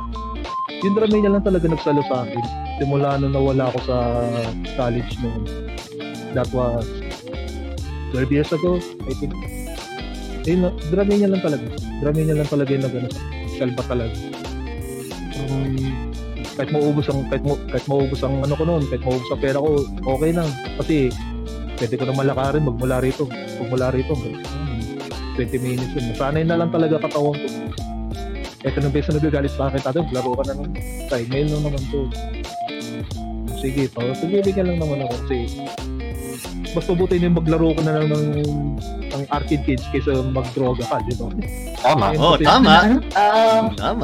Iba yung narinig sa okay. Sige. Continue.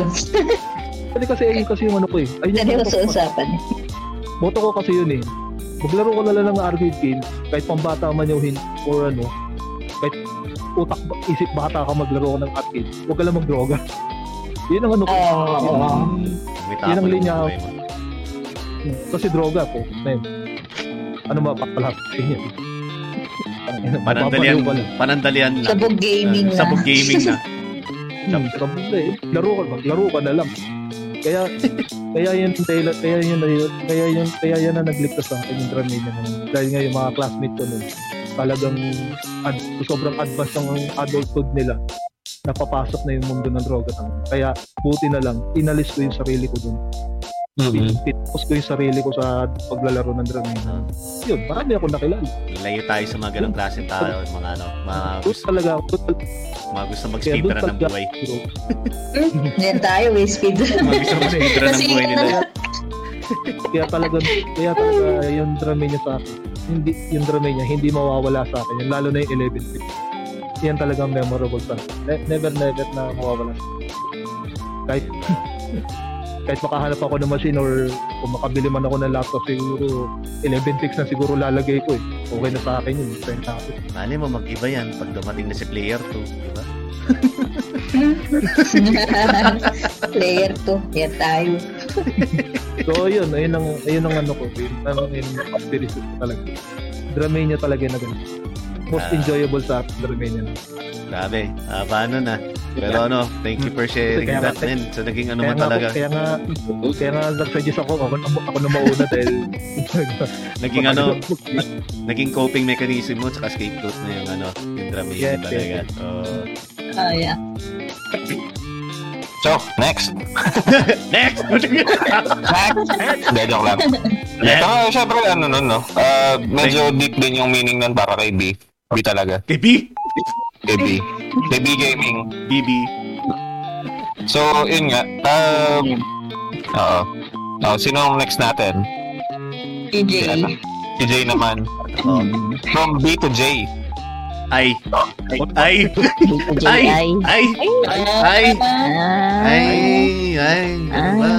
Speedrun. Ano gusto mo? Yung real name mo gamitin ko? De. Sige. Okay na. Si Jay na lang. Okay, Jay. Sige, Jay. Wag yung isa. Kay Jay Burton Gaming. Sige. Wow. Okay, so, ano ulit ang tanong? How much? Ayan, Why do you enjoy? Okay. Siguro iunahin ko na yung pinaka-main reason na lang siguro. Yun ang main reason na kung bakit pag-enjoy. Alam mo naman, Adrian, na medyo musically inclined talaga yung pamilya namin. Almost sa bawat member ng family namin, meron talagang may assigned instrument na talagang minamaster. In my case, drummer talaga ako. Alam ni Adrian yun. Drummer ako. And secondary... Magaling mamalo yan si Jay. Dabi. Yan, naman. Dabi. Drummer talaga ako. Tapos, palipat-lipat din sa bass. Tapos, tinayin ko mag-vocalist pero hindi naman ako magaling kumanta. Kaya wala nang...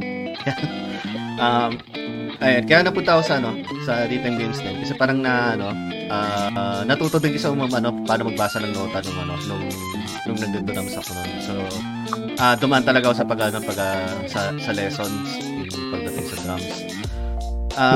Nakita ko yung parang comparison ng pagdating dun sa rhythm games, lalong-lalo na pagdating sa DrumMania kasi nakikita ko pagbagsak ng notes, narinig ko yung yung time signatures na nababasa mo rin dun sa mga music sheet. Parang kino-compare ko na parang sinubstitute mo lang yung nakikita mo yung pagbaba ng notes o yung pag-akat ng notes kung nakikita mo dun sa screen mo compared dun sa music sheets. So parang okay to, parang gano'n lang din to na ayun, tapos parang sumusunod-sunod ka din sa kanta. Tapos parang medyo naiirita pa ako pag naghahangong kanta yung parang na-off beat. Kaya namimiss ko yung beat din. So ayun, di naman din ako halos tatagal sa tanong talaga. Mahal ko lang talaga music alam ni Adrian hindi naman sa alam, parang nalilito siya sa music taste ko talaga kasi kung anong masarap sa tenga, yun talaga yung sinusundan ko. Napakinggan na ng playlist ko, naguluan na siya sa playlist ko talaga. Magkulat ka kunyari New Found Glory yung tugtags, biglang may papasok na K-pop. So yan girly songs, tapos biglang mag-heavy metal. Tama lang.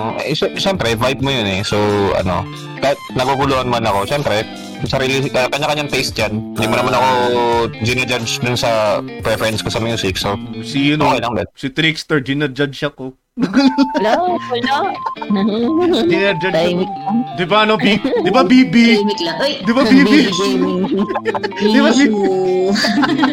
Di ba, BB Gaming? Wala. Pagpasok sa kotse. So ganito lang talaga yung tugtugan natin. Papunta doon.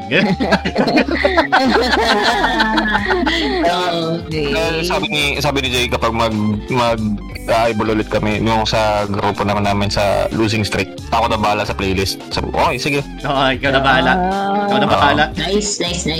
Kasi, hindi sa akin kasi, kumbaga yung kay Jay, kalat-kalat, katulad ng personality niya. Hindi kasi kami exact opposite kami ni Jay in terms of personality talaga. Kung si Jay is spontaneous and enthusiastic. Extroverted. Extroverted din kasi si Jay. Ako naman yung exact opposite niya na calculated, na ordinary, tapos dead inside. So grabe sa dead inside. Hindi naman. Kasi na ako eh. Nakita niyo naman sa mga horror streams namin, hindi talaga ako nagugulat. So, ayun. Ayun pala yung dead inside. Oo. Hindi, lang yun. Hindi, kasi parang naging, naging uso manhead. Parte na ng, ko. Hindi naman sa manhead. Palagi lang akong vigilant in terms of sa surrounding. So yung mga ganong klaseng gulat, hindi ako nagugulat. Pero pag yung hinawakan mo ako sa likod, tinapit mo ako, naglalakad ako, make sure na naka-guard ka na kasi yung kanang kamay ko tatama sa mata mo, ganon. Sabi ka naman. By the way, okay na ako sa tanong na yun. Yun lang, mahilig lang talaga ako kasi sa music yan, kaya natripan ko na talaga yung May sisingit lang ako dun eh. Kasi yung, diba na sabi mo, parang na-incorporate mo yung rhythm game in terms of playing your, yung sa drums mo, diba? Sa music sheets. Kasi nung nagbabanda tayo, naalala mo yung first time kong umupo dun sa drum set. Umupo lang ako. So, yun yung first time ko nag-play ng drums and hindi talaga ako marunong magbasa ng sheet music. Talagang by ear lang ako talaga ever since. So yun, parang nung naglalaro na ako ng mga rhythm games, especially yung sa Guitar Hero, mas matutugtog ko siya sa gitara kaysa doon sa ano, sa doon sa game. Mas natutugtog ko siya sa actual na gitara. Parang ano ka. Oh, tapos ano pa yun eh, kasi ang influence ko ng time na yun was ano eh, Rage Against the Machine, Foo Fighters, eh nandun sa Guitar Hero yun. So nung sinubukan ko siya sa Guitar Hero, sabi ko, ang hirap naman ito. Kumuha ako ng tabs nung ano, sa Rage Against the Machine, sa Foo Fighters, yung Monkey Wrench. Mas madali sa totoong gitara, Pero full songs sa Guitar Hero yung mga doon, diba? Playlist. Full songs sa ano. Okay. Yung sa Guitar Hero 1 yata, ano pa siya eh, parang more on covered songs lang siya eh. Kumbaga, hindi yung actual na banda. Unlike yung sa doon na licensed na talaga yung mga songs na ano. So yun, copyrighted yun. Ayun. Taklak nun. So yung mga normal songs doon, kaya ko siya tugtugin sa ano, sa gitara ko. Pero hindi ko siya kayang tugtugin on hard difficulty doon sa ano, sa guitar controller nila. May ano pala, singit ko lang din, sorry, tumagal na. Nakakalimutan ko pala i-mention isa sa mga games na nalaro ko din pala sa PS4 Rocksmith 2014, yung kinakabitan ko pa ng bass guitar talaga. Doon ako natuto ng bass sa Rocksmith. Okay. Yun. Yung ba yung yung controller niya yung talagang pang string talaga. Real guitar talaga. Real guitar. Si Bina wala si Bibi. Pero ayan, babalik naman din siya. Oo. So yun. Kanina na ba tayo? Kay ayun, kay Trickster muna tayo. Sige, kay Trickster. Yung question, why do you enjoy playing it? Yes. Playing games. Yes. Welcome back, Bibi. Hindi ko itatry yung written game unless gusto ko yung makakantangan doon. Sample, meron ako kakilala naglalaro ng isang rhythm game and I heard the songs and if I like the songs, I'll try. Parang ganun yun sa akin. So hindi ko lalaroin unless hindi ko talaga gusto yung more on selective pagdating sa in terms doon sa mga piyesa na tinutugtog mo sa rhythm game na yun, ganun. Ano pa, yun lang. Yun. So, to begin with, hindi ko siya lalaroin unless gusto ko yung songs. So, yun. Sabagay, ganun ka eh. Kahit nung sa Guitar Hero phase ko, madalas na nalalaro ko lang dun yung sa Foo Fighters at sa Rage Against the Machine. So, ayun. Naalis na yung pagtulan kasi natin ng time namin. Saka yung Carry On My Wayward Son. Yan talaga. Lang na tayo nun after ng band base natin, doon na tayo napunta sa mga J-Rock, J-Pop.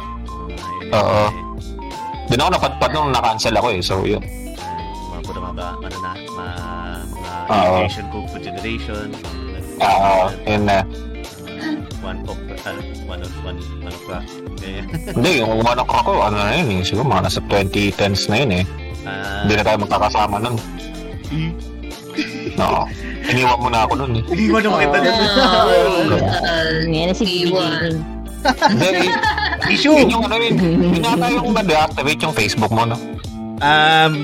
Next question. Basta yun na yun. Next question. Anyways. Ayun, kaya na naman tayo. Kay Akatori. Akatori na niya. Ayun. Yung sa part ko naman, since mahilig din naman ako makakinig ng J-pop music, so may nagsabi na rin sa akin talaga na puro more on Japanese songs. Maganda naman na yung songs dito. Then, una talagang nagustuhan ko sa DDR pala, no? Hindi na sa DDR eh. Sige, skip na yun. So yung GuitarFreaks na lang, tsaka DrumMania. Sunflower Girl, tapos yung Spring. Yun. Haro Spring. Haro Spring talaga yung mas pinaka-nauna kong favorite song sa DrumMania. Then, kaya hanggang sa, naghanap na ako ng full version ng mga songs doon pag may nagugustuhan akong kanta. Meron yung iba kasi, depende sa playlist. Meron yung ibang songs doon na wala talagang full version. puro, di ba, more on short songs lang sila. Then, depende. Kapag may research way pa yung artist, yung song, yun na, lalabas na lang din yun. Then, mayroon mga lumalabas din mga cover songs din. Yung, ano, yung My Sweet Darling, Depend on You, yan, alam ko na talaga yung songs na yun. Then, bonus na lang din yung mga iba. May English songs din naman sa DrumMania, pero sobrang selected lang din. Vitalized, Call My Name, yun. Yung mga piniplay, usual piniplay ko sa classics, yung mga second mix to sixth mix, nandiyan yung mga talagang may mga English songs. May ano classic. Okay. Ako lang, may naalala lang ako time pa, you're on stream, tapos tinag ako ni Jay dun sa stream mo. I think you were playing Baby Metal song. Baby Metal, yung karate. Hindi ako nagkakamali. It's either that or may gits hindi ko lang sure. Baby Metal. Baby Metal. Baby Metal. Sa gitadora na yung Baby Metal. So, syempre, sikat pa yung song. So, kailangan talaga, pitch tayo dun. Given na kasi sobrang, favorite mo ba yun? Baby Metal? Hindi nila alam na, Jake. Basta, if you know, you know. Yun lang. Mong favorite mo kasi tinag ka niya doon. Yun. Mahirap kasi yung, yung song na yun doon sa gitadora. So, hindi ko pa siya ganun kagamay. Hindi ko siya masyado dilalaro. Then, parang kasi siya, yung mga chart niya parang mga Galnerius tsaka ano ba yun? Yung Through the Pirate Times. May mga maraming shreds. Oo, ganun yung niya. Usually mga Baby Metal song. Okay. Yun, may time na... Ano ba yung tanong? Why did you play it? Isa na rin doon, dahil pang stress reliever ko na rin yung mga paglalaro doon. Mostly, yun ang ginagawa ko kapag na-stress ako sa isang bagay or sa personal things, yung gano'n. Yun lang talaga baksakan ko yung maglaro lang talaga wala, and kasi minsan kapag sa fighting games naku, patapot na dun lalo ka pa mainis dun basta retime lang talaga binalilibang ako through dahil siya na-enjoy ko na yung magandang song tapos nakukuha mo yung mga then basta na-enjoy mo na lang maglaro while listening yun tama enjoy lang. Good vibes. Good vibes lang talaga. Gusto lang kung may mga kasabayan kang nakaka-session sa game. Good vibes din. Good people. Yun. Edi mas lalong masaya. Sabagay. Ano yun? Next question na tayo, no? Yun. Okay. Ayun. Sa next question natin kasi ito, since medyo adulting phases na tayo ng mga buhay natin, how much time do you still play or can you still play it can you play rhythm games per day sa inyo? Not as much as tulad dati. Ayun. Let's start naman kay Akatori naman. How much time do you play it per day? Naku, patay. Maximum, pag sa arcade, ang maximum credits ko hanggang 5. Minsan lumalagpas to depende sa pag-grind ko. Depende sa song na malalaro ko. Pero kapag syempre iba pa yung mga hardcore songs na malalaro. Given na yun hanggang 3 credits lang. How much? O nga, how much? Hindi pala credits, no? Gano'ng katagal? Ano ba yan? Iba yung pagkaintindi ko sa inyo. How much time? How much time? Kala ko Magkano relos? Okay, depende. Pag nag-grind ako, maabot ako ng 2 oras. Pag sa arcade, short time lang ito. Mga wala pang isang oras. More on, more on first songs lang, parang ganun, kung gano'n karami first songs lang. Kapag nabitin ka sa first credit, eh, isa pa. Hanggang sa makontento ka sa laro mo, okay, stop. Pag napagod ka, then pahinga, and then give chance to others na makapaglaro din. Hindi naman ako yung yung taong naangkin yung bashing. Yung mga nabubuha ako sa arcade. Oo, hindi naman. Kasi correct kasi ako na yung nag-a-adjust. Kapag may mga parang kung marunong ka lang kiramdam na may gusto maglaro, ikaw na yung mismo mag-a-adjust na din. Ikaw na yung mag-giveaway. Okay, tama na muna ito, mamaya na lang ulit. Yung ganun. So, upo ka na lang doon. Parang courtesy naman doon sa iba. May tawag doon yung arcade etiquette. Yung kunwari nakapila yung mga tokens. Para walang yung na-turn mo na. Ganun yun Ayan. So yan nagbabalik si B. Ayun. Si B. Si B.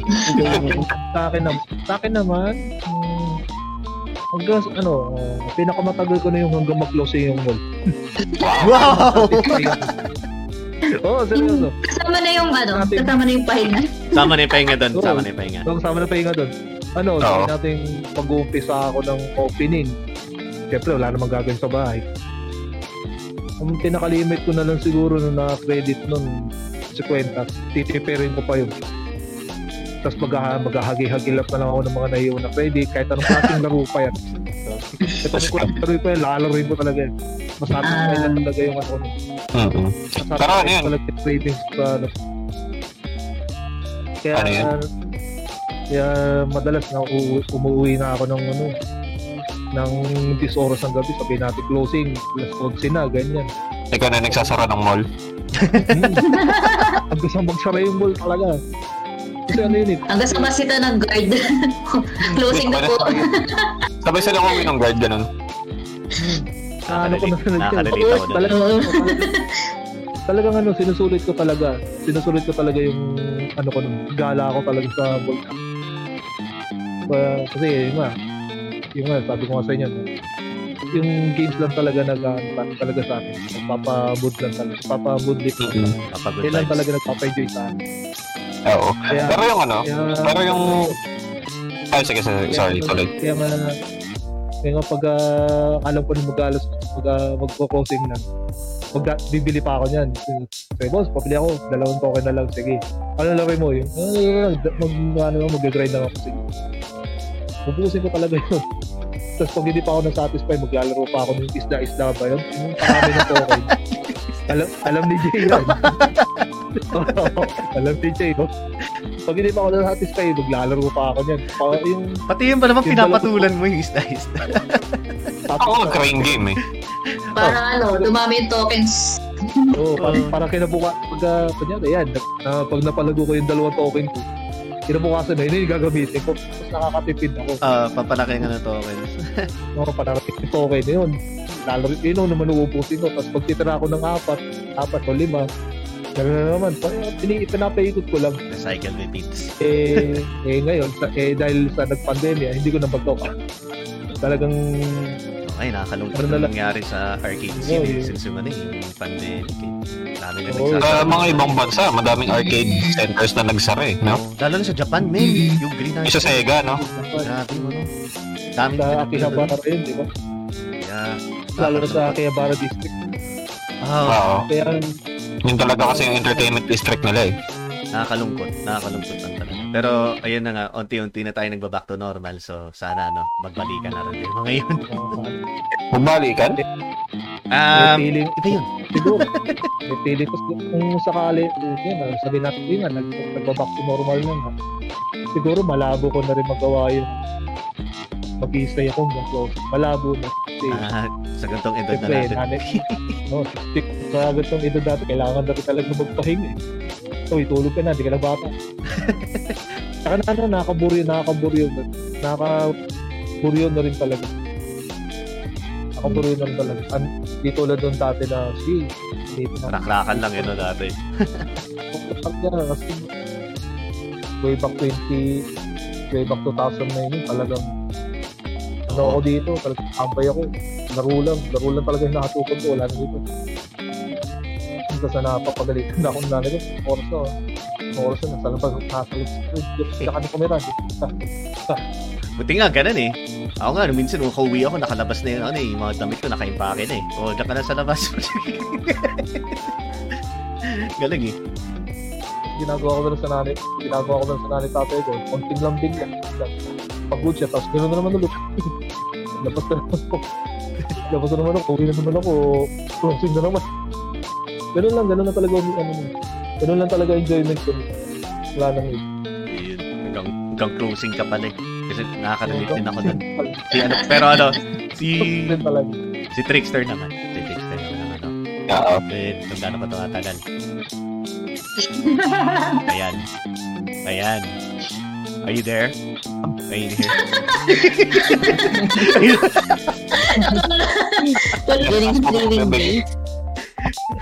Jay. Gagi. Where are you? Are you single, mga ganon? Ay, are you here? Ay, iba yan. Ay, mali ba? Ano, walang tanong. Ano yan? How much time do you play it per day? Speaking of before streaming years?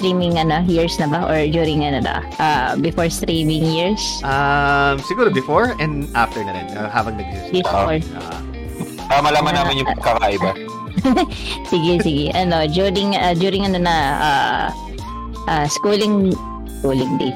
During schooling days, Rita man, so hindi counted yung palaka ni Papa. Hindi counted yun ah. Yung ring na palaka rin. Yes, so hindi counted yun ah. Yung mga time crisis, hindi na counted yun. Yung mga ganun na yun ah. Wala counted yun. Yeah, mga ano, I would estimate siguro 3 to 8 hours a day. Kasi ano rin ako eh, isa ako sa mga nagtasara ng mall before. Parang in a way lahat. Pala, di ko na pala nasingit. Ako rin pala, nagsasara din na pala ng... Kanya nagbubukas pa nga eh. Yung ano, nagbubukas pa nga. Grabe. Nauna pa ako sa guard bike. Yung ano pa, amoy Domex yung sahig, ganun. Hindi, tsaka yung ano... Kung sino man na nakapunta ng SM ng before opening. Yung alam niyo, nagpo-formation pa yung mga guard, di ba? Sa harap. Amazing na napunta ka na agad ng SM. Oo, ando na agad ng SM. Waiting sa ano. Nakapajaba pa. Nakapajaba ka pa eh. Grabe, di pa nagtututbrush. Di na kailangan. Diretso na agad. Diretso na agad. O, diretso agad. Walang punas-punas, no? Biyahe na. Tayo pa yung laway mo. Hanggang sa magsara yung mall. Oo. Grabe. Para makalaro lang yun. Para makalaro lang. Ayun, ganun talaga. Ganun ang Ganun ang life. Lalo na ang lapit lang sa SM ng school. So, ayun. Yung tipong 20 pesos lang, okay, makaalis ka lang, no? 20 pesos lang pera mo, masaya ka. Yan. Tapos tatabi ako sa mga nagpapalaka. Papalaka? Tatabi sa mga nagpapalaka. Hindi, kasi may namibigay ng token doon. Mananalo. Kasi may nagpapalaka, tapos may mananalo. Ako, maamburan ka. Maamburan. Maamburan tayo doon. Sa token, taya mo sa 4. Magiging apat pa yun. O, di ba? Hustler pa. Oo, di ba? Hustler. Ako manalo ako. Oo, di ba? Swerte. Uy, tumabi ako, tapos may nanalong katabi ko. Uy, swerte ka. O, bigay. O, di ba? Ganun lang yan.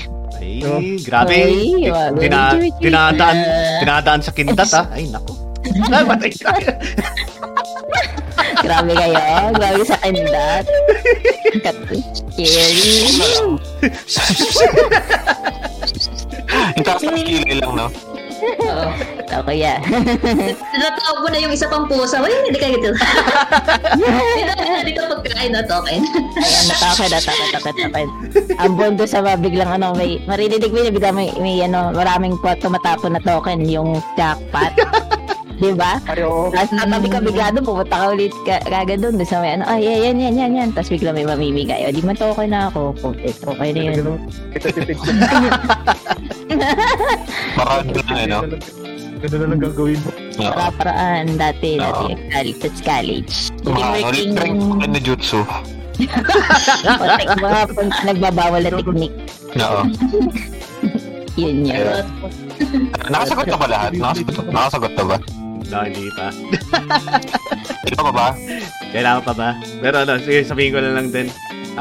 Ayan, ganun din ako. Nagbubukas din ako. So, nagsasara din ako. Naabutan ko rin din yung mga kwanta sa nagpa-plug ceremony ba yun? Plug ceremony ba yun? Para sila nag-a-huddle dun na yun. Formation ng security. Formation. Kasi aminado naman ako na bulak-bulak ko nung dati na talaga. Ayaw ko pumasok na yung mga early college days ko nun. So, ginagawa ko yan. Mauna pa ako talaga sa magwardiya ng ilang oras. Alas 9 yung dapat pasok ko nun. So, nandun pa ako sa labas. Maglaro muna ako sa computer shop. Mag-O2Jam muna ako. Hintay ko muna mag-boss ko yung SM North nun. Pag bumakas na, edi yan. Laro mo na saglit. And then, pupunta ako ng MOA. So, pupunta ako sa MOA. And then, hihinto sa G4. Hihinto na rin sa Gateway. May MOA naman nung nasa SPI tayo? Meron? Ginagawa siguro. Parang isang panunang. Parang ginagawa nun niya. Ginagawa. Pero nandun na rin ako sa G4 na madalas nun. Saka sa Mega Mall. Basta iniisa-isa ko yung MRT line. Para mga malls na hanggang sa dumating na sa pinakadulo. Tapos minsan literal na arcade raid. Arcade raid talaga nun. Dumadaya-daya sa ibang mall para lang arcade. Kasi usik kasi dati yung suki ng MRTJ eh. Ako lang. Ito rin yung suki ng MRT. Kasi ride ka na station, pre. Natutuwa ako dati dun yung nauso yung MRT card na kaya nasusulit ko talaga yung MRT card nun. Basta MRT card mo isang araw lang. Isang araw lang ubos na. Tapos i-reloadable yata yun. I-reloadable. I-reloadable. Ayan, so pag uso kasi dati yung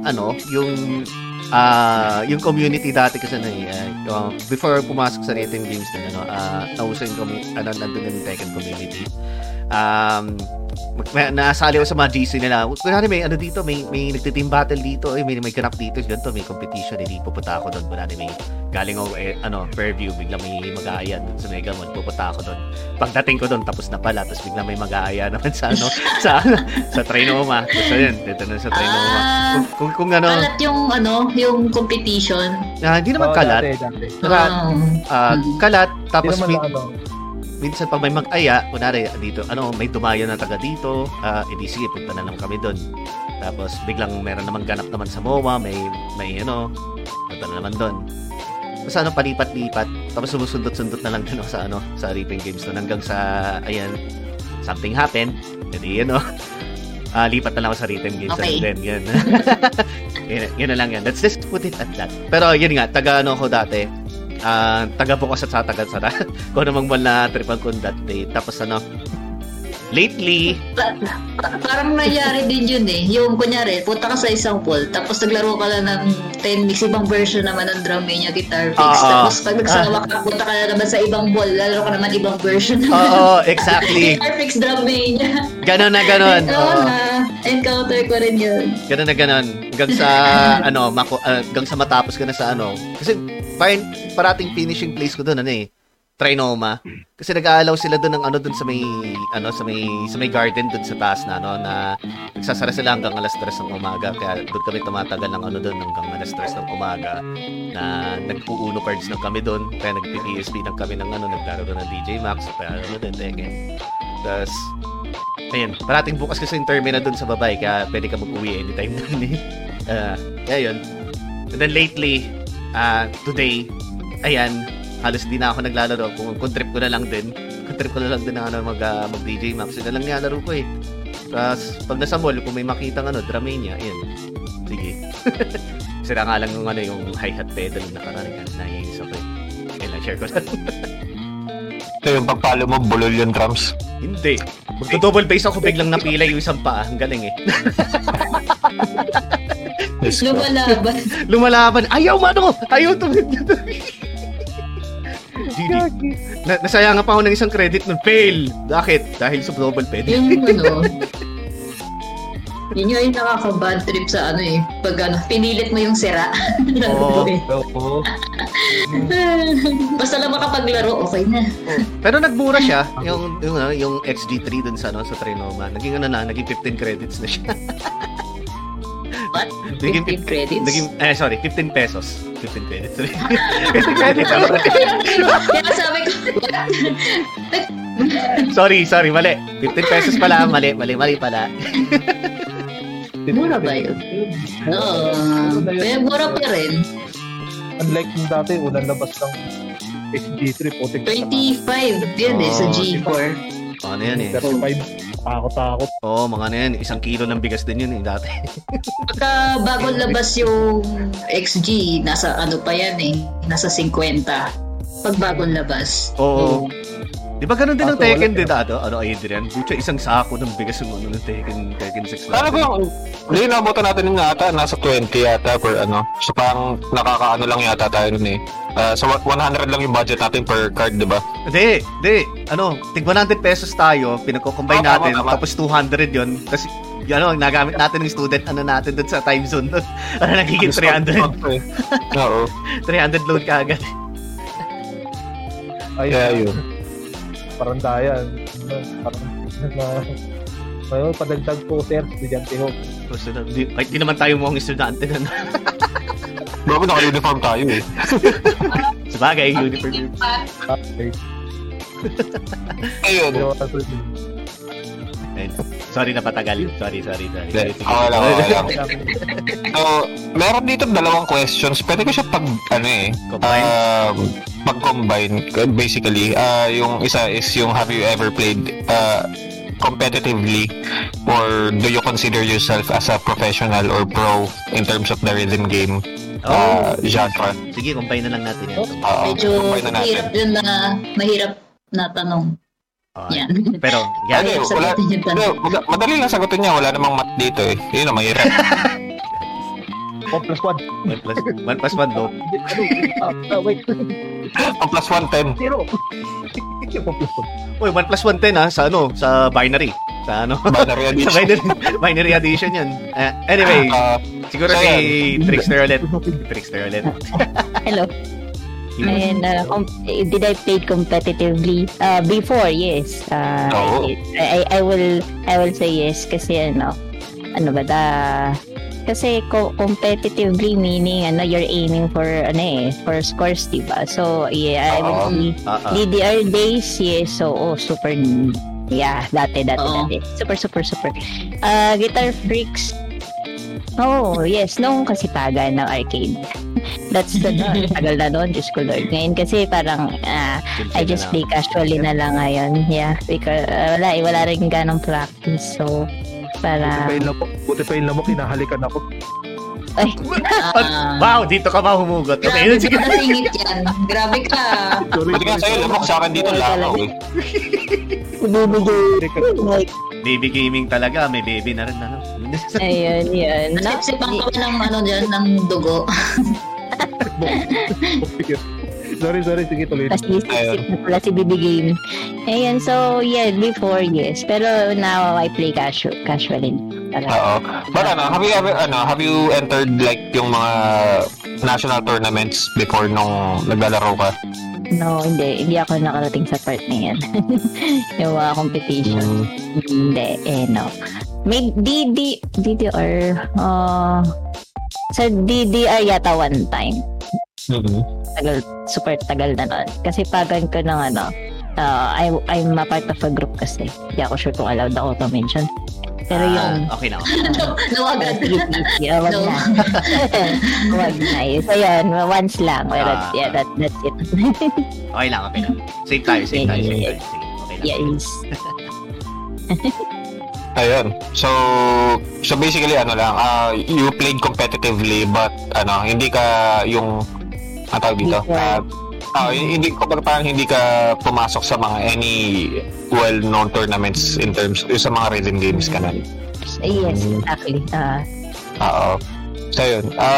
Next natin, sino kaya? Si Jay. Ayan. Hoy, Jay. Hoy. Gabi ka naman mga hoy. Gabi ka mga hoy. Ano? Si mama may nakapalaw ka sa malayo eh. Malay ko ba?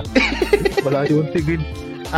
So, have you played competitively and you consider yourself as a pro? No and no? Kasi ano eh, okay, next. Bakit? Sa ibang games, sa ibang games. I think si Tekken, di ba naglaro ka na ng tournaments na yun? Huwag na natin pag-usapan. Hindi naman rating game. Hindi naman rating game yun eh. Pero yeah, sige. Yun lang na na-attend kong competition. So mainly, more on your leisure lang yung rating games, yes. Parang much more naka-incline siya sa leisure mo. Hindi ko rin din makukonsider kasi as a pro talagang lang talaga ako. Protago lang talaga ako kasi nagtatago ako sa mga tao na makakita ko ng secret grind lang mo talaga. Kasi natutuwa lang kasi ako talaga ng yung na-mention ko kanina na ayun nga parang applicable yung pagkaano yung lessons ko dati sa yung pagka-grind ko. Natutuwa lang talaga ako. Tapos, ayan din sa DJMAX. Anything na talaga na rhythm, parang di ko ma-explain eh. It just, nakakatuwa lang. Yun lang. So, casual lang ako. Yun ang masasabi ko talaga pagdating sa rhythm games. Yun lang. Dapat si B. Si BB Gaming. BB Boy. Have you played competitive D? Isang beses lang dun sa I think actually dalawa. Sa former group ko tsaka itong 2014. Yung unang group ko na Otaku Reload kasi nanalo. Local lang naman siya. Local. Ay, parang in a group of friends yung competition niya ganun. Nalanat na ako ng doon siguro. First runner-up lang kasi ako. Hindi na ako totally champion. First runner-up. Panalo na ko siguro doon. Worth $200 yata isa sa pare. Drumstick? Oo. Oy, nice. May kasamang protection pa mga lintik. Ewan kung bakit. Anong protection? Alam niyo na yun. Ay, nako! Oh my God! Oh my God! Kasi yung former group dati. May mga siraulo talaga na hindi mo mag-get kung anong utalitan. May flavor ba? May kasamang flavor? Normal na alat. Banana. Oh my God.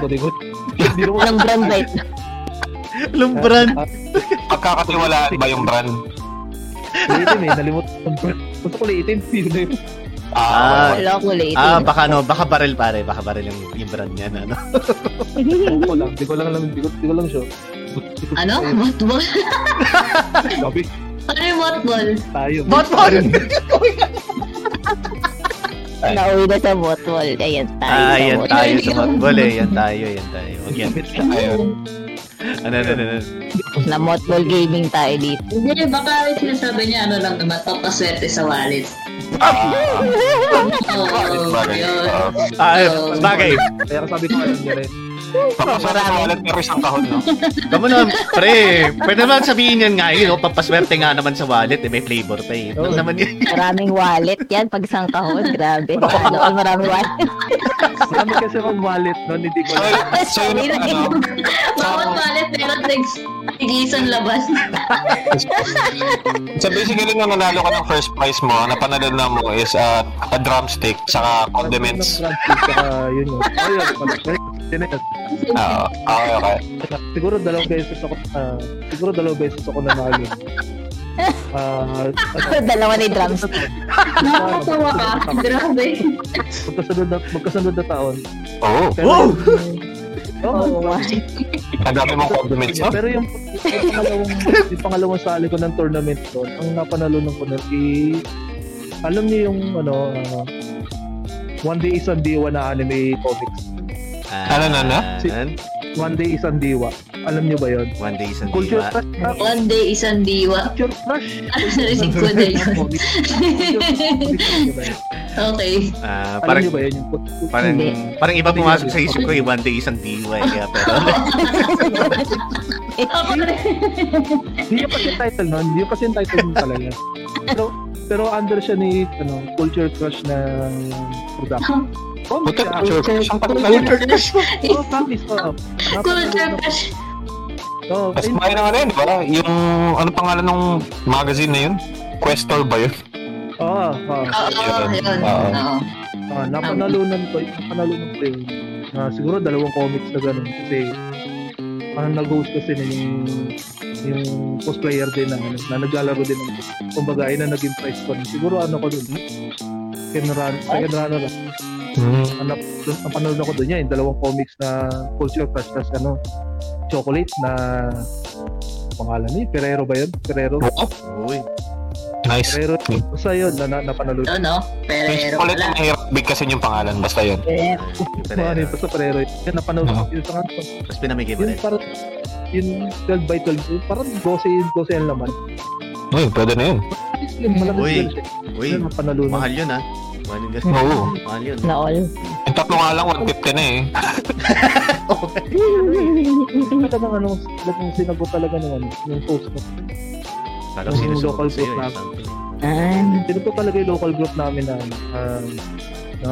mag-tournament ng boga-boga. Ayun nga, swerte ko kasi napanalunan ko yung chocolate talaga. Yun naman talaga target ko ng time. Talagang hindi talaga naman. Pero sorry. Sige. First and second yun, yung napasunod na. Oo. Yung 2014 naman, kami na yung nag-host. Kami na yung nag-host. Okay, kayo na yung namimigay ng condiments. Hindi, iba na yun. Tanong ko lang pala, yung condiments ba na yan, ano? Yung condiments ba yan kasing pangalan ng isang ice cream at saka isang baril? Ewan ko na. Pagtandaan yun. Basta yun. Yung 2014. Yung 2014 naman, yun na yung, parang kami na yung nagbigay ng mga prize. Nag-decide na kami na magbigay ng prize. Yan, Donald. Donald Duck. Mickey Mouse. Goofy. Hindi ko matanda kung ako yung bumili ng tatlong Donald Duck. Kasi pinaghati-hati. Kasi sa unang runner-up ng mga nanalo, kasi tag-iisandal per member. Team battle kasi nangyari. Team battle setting. Saan pala yung mangyayari yung stuff, yung trophy, ganun? Hati-hati nga. Kumbaga ang trophy. Basta team battle setting. Sabi, okay, natin yung toka. Sige, sa'yo yung braso. Ganun. Hindi na. Donald na kasi yung mini. Yung nakukuha sa mga train game, yung maliliit. Okay. So tell me yan yung parang ngogo na na Donald Duck na. Ang ngogo na. Si Donald Duck o baka si Dolan yan. Okay. Yung kami na yung nag-host nun. Marami naman nanalo. Pero mas manakay. Ang naging champion talaga nun. Yung mga dati kong yung kasama ko sa unang group nun. Kaya nga sabi ko, okay na to. Okay na ako to dalawang tournament nun. Oo. Dalawang tournament na nanalo ko kasi memorable naman sa akin yung dalawang.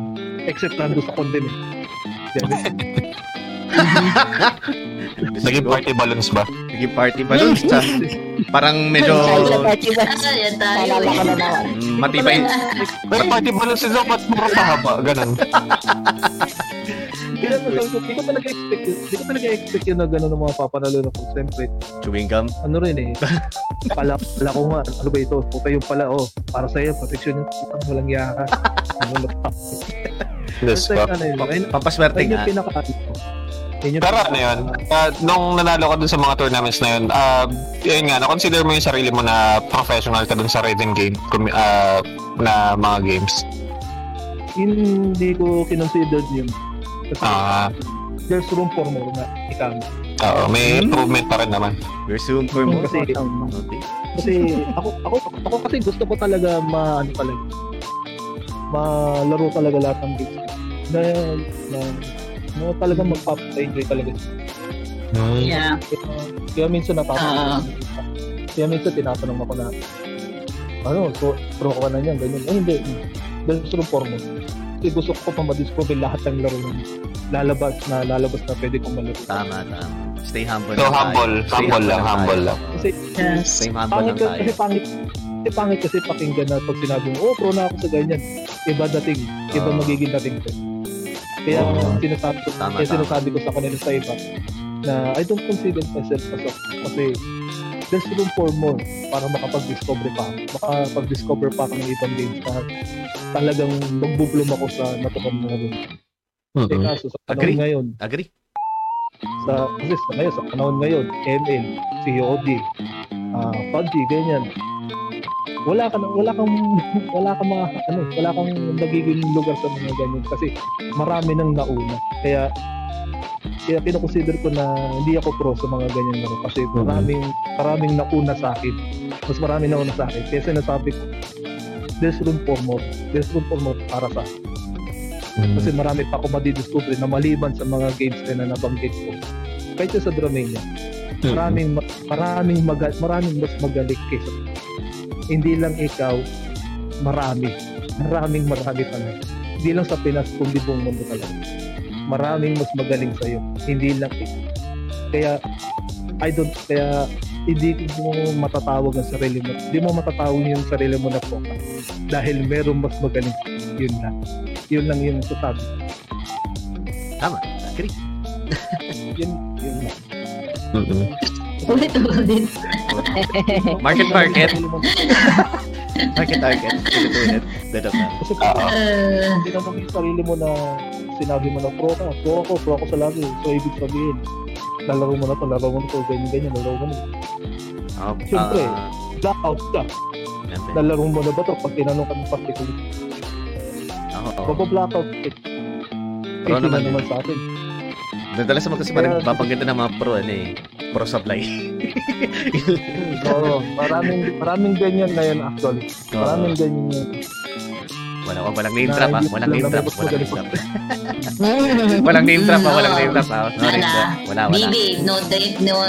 Name trap. BB behave.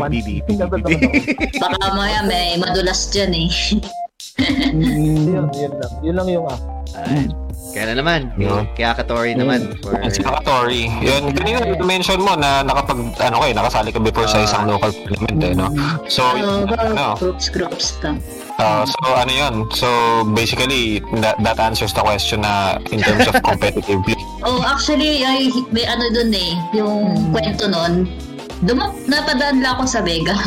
Napadaan lang. Tapos hindi ko alam na may tournament doon, mini tournament. Nahatak ako ng isang nakakita sa kakilala ko rin. Hey, dito ka, ako na bahala sa iyo. Ako na magre-register sa libre ko na. Tapos good luck ganun. Yun. Tapos yung registration fee 50 pesos dun. Sila na bahala. Bakit sa drum? Ano yan? What the hell? Hindi po pang sabong yung alin? Yung presyo? Hindi, kasi pinahatak na parang ikaw yung pinagkabong hula, ganun. Basta nakita na lang ako kasi nataon na nagsastart, ongoing na yung tournament. Tapos napadaan ako nun.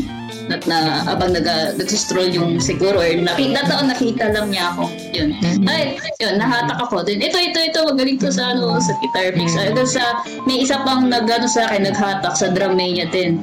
So, yun, dalawa yung dalawa sila din. Oo. But, yun lang. Parang weeks din yun. Baka natapos din yun eh. Na-skip ko na. But, yun na yun. Third place. The way back 2012. Oh, medyo matagal-tagal na rin pala, no? 10 years na, no? Matagal na rin yun. Oo. Iba pa yung 2014, yun din yun sa ibang group naman din. Pero naman yun, session. DMG. Nakadagdag ko lang. Yung Yung mabato sa tournament, si Ana, kasama siya sa mga nanalo. Yun, nag-host kami. If you're, naalala mo ba yun? Ay, yun. Kasama siya doon. Isa siya sa ano sa timbat na naging sakop na ano ng team battle. Ewan ko kung nasa yung din yung ewan ko lang kung nasa yung yung ano. Nandito ka. Kaya pala mapuro doon ang dap. Yes. Oo. Tama. Kasi yung brother na sa akin din. Oh, yun lang. Ayun.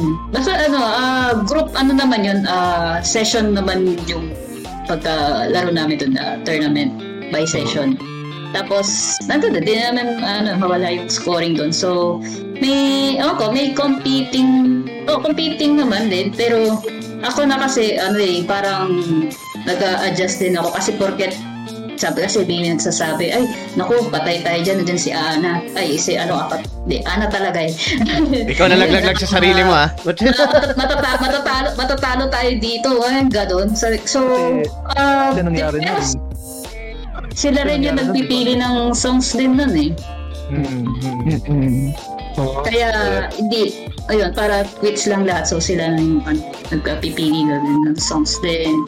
Ending up na, naging patas, depende. So, kapag, kunyari, the third place, depende kasi din sa mga, ano yun, nakakase sa kasamang mong team. Ganon. So, ano na yun. Team battle settings kasi yun nangyari nun. Team battle talaga. Dalawang controller ng guitar tsaka isang drum. Ayun, drum. Basta yun. Ano yun. Ganun ka rin. Basta, ano, accept ko na lang na kahit ganun, at least we enjoy playing dun sa event na yun. Hindi naman talaga yun. Yun yung isang tournament eh, no? Tama. Would you consider yourself as a pro at this stage na lang? Sa ngayon, hindi. No? Kasi, mayroon naman akong ibang nakikita din na mas better sa akin. Maliban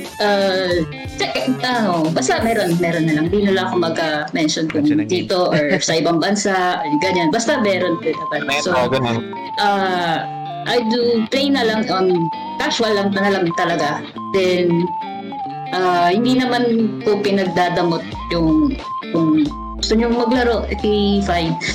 Di ko naman inaangking yung gusto ko yung ako lang yung ganito, ako lang yung balakas, yung ganon. Maraming ganon. Hindi ganon. Ayoko, tinatanggol ko rin sa isip ko kasi gusto ko pantay lang lahat. Give chance to play na para ma-experience din or gusto talaga nila malaro yung Guitar Freaks, yung DrumMania, ganon. Humble talaga siya ni Akatori.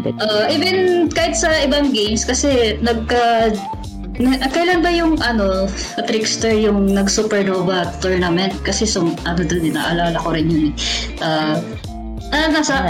Yun? Tagal na nun eh. Sa market kasi yun eh. Basta doon ako nakakuha ng Supernova Timezone card. Yun, super rare yun. Pero pasok lang ako sa qualified. Qualified lang ako pero hindi ako nakapasok sa top something doon. Pero nakuha mo pala din kasi, yan. Very rare yun. Oo. Masaya na ako kung kasi alam ko na rin na super rare yung part na yun. Bragging rights yun. Basta yung mga rare na time zone talagang mahirap nang hanapin sa totoo. Oo. Mahirap nang hanapin. Yan. Pag saan yan, usapang tournament. Pati, parang naalala ko rin, pero din sa PIU eh. Pero, mini tournament din sa Fairview. Pero nakalimutan ko na siya kasi may nagkukwento sa akin na pasok ako. And, sumali ako, tapos doubles din sa PIU. Ayun. And, pero sobrang tagal, so di ko na, basta ayun lang, may naalala lang ako, pero basta di ako, nakalaro lang ako, nakasali lang, parang for experience lang, na lang din. Nag-out pala third place ka ba? Naka-join ka, oo. Then, pag sa ibang bagay naman, sa arcade, meron na ba yung yung computer sa machine? Doon na, minsan kapag sa Guitar Freaks, yung mga skill, ng open computer rank. Kumbaga, yun, minsan pag nag-grind ako, yun na yun. Doon ko china-challenge na pag para sa sariling grind ko na yun, hindi na yun sa ibang tao. Binabase mo na lang sa machine na yun, yung naka-record sa game. Yun. Kasi pag yung mostly sa naka-record sa game, yung mga nasa record ng ibang bansa, na-save na dun sa sa database, sa machine, sa database. Iyon, pero ayun, dun lang, at least dun lang naman yung minsan nalibangan ko na rin na para may other ways to improve then. So, in a way, ayun, parang katulad din ni BB Gaming, hindi na kino-consider niya yung sarili ng as pro, kasi lahat naman tayo, we always have that room for improvement in anything naman. Di lang naman din sa written games, but sa naman ba? So, stay humble lang tayo. Tama. Stay humble lang. Okay. So, madami na din tayo na cover ng mga na background in terms to sa mga guests natin. So, pwede natin pag-combine na lang mga ibang kasi na-overshot na tayo. Okay, siguro itong isang tawag dito? Yung isang question, mabilis ang sagot lang to. Yung number 8 nating question, which is yung what's the hardest rhythm game you've ever played? It's either a game or a song. Na talaga nahirapan tayo. Both? Okay. Mabilisan lang. No explanation na ba? Wala nang kwento, BB Gaming wala nang kwento. Gabi naman, ang harsh kay BB. Ay, sorry. Kwento pa ng talang buhay. Palitan ko lang BB, gagawin ko lang atay.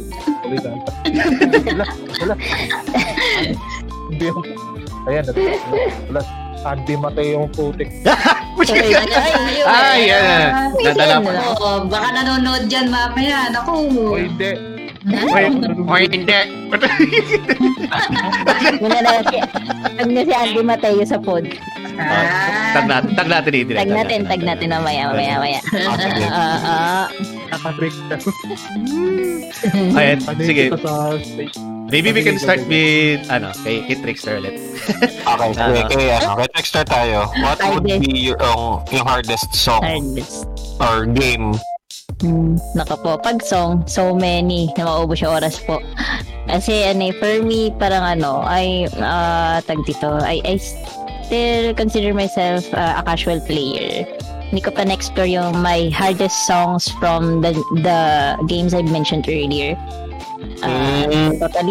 Pero game-wise, for me either 2DX or Bandmaster. Para sa akin mahirap pa. 2DX yung Beatmania 2DX kasi there's so many buttons. Saka iba yung mahirap ang timing niya. Ang timing niya is different. Para kang magpapalipad ng eroplano sa DDX. Di ba?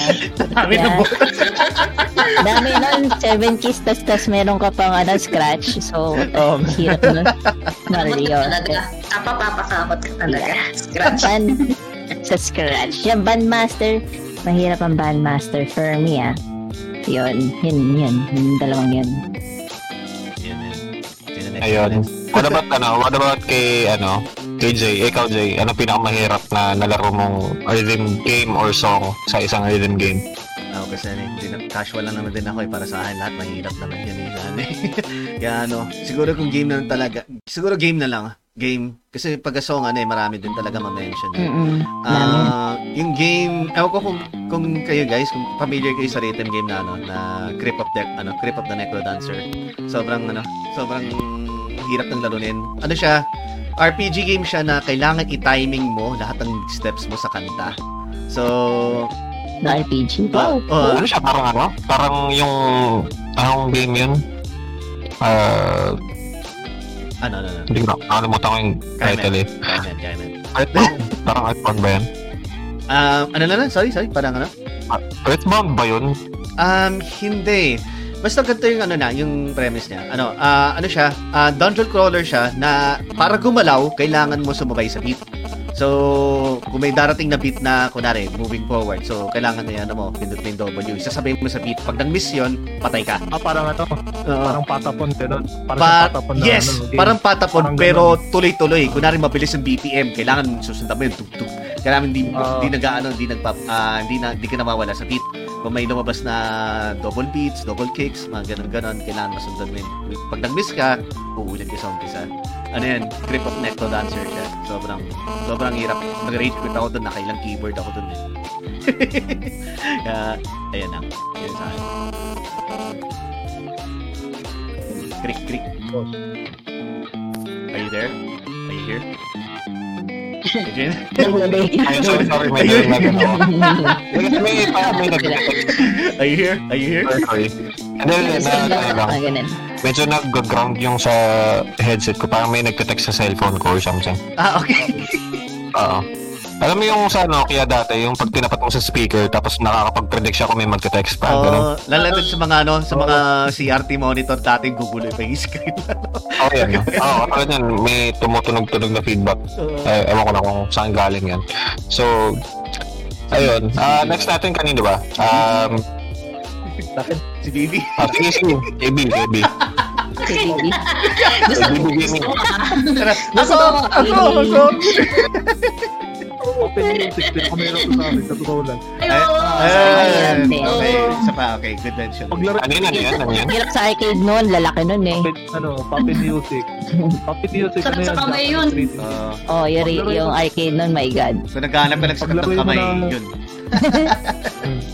Glaray pa na ako na lahat, pag lang yun. Parang piano tiles din yun eh. Oh. Okay. Lalaki nun. Tapos up to 9 buttons yata, hindi ba? Isa pa yun, papapalipat ka pa ng piano. 9 buttons.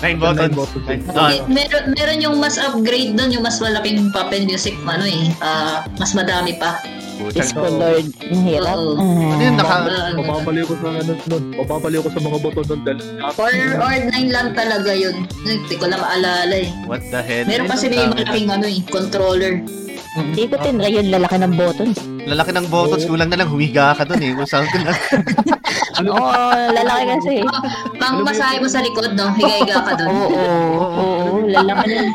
Tipong gusto mo nang umasa akin yung mga buttons na sobrang hirap hindi mo lang buti na mention mo yan. Oo nga, tama nga, no? Buti na mention. Yun ang pinakamayroon sa akin. Oo lang. Ayun. Maraming magandang song, pero yung button mo, problema.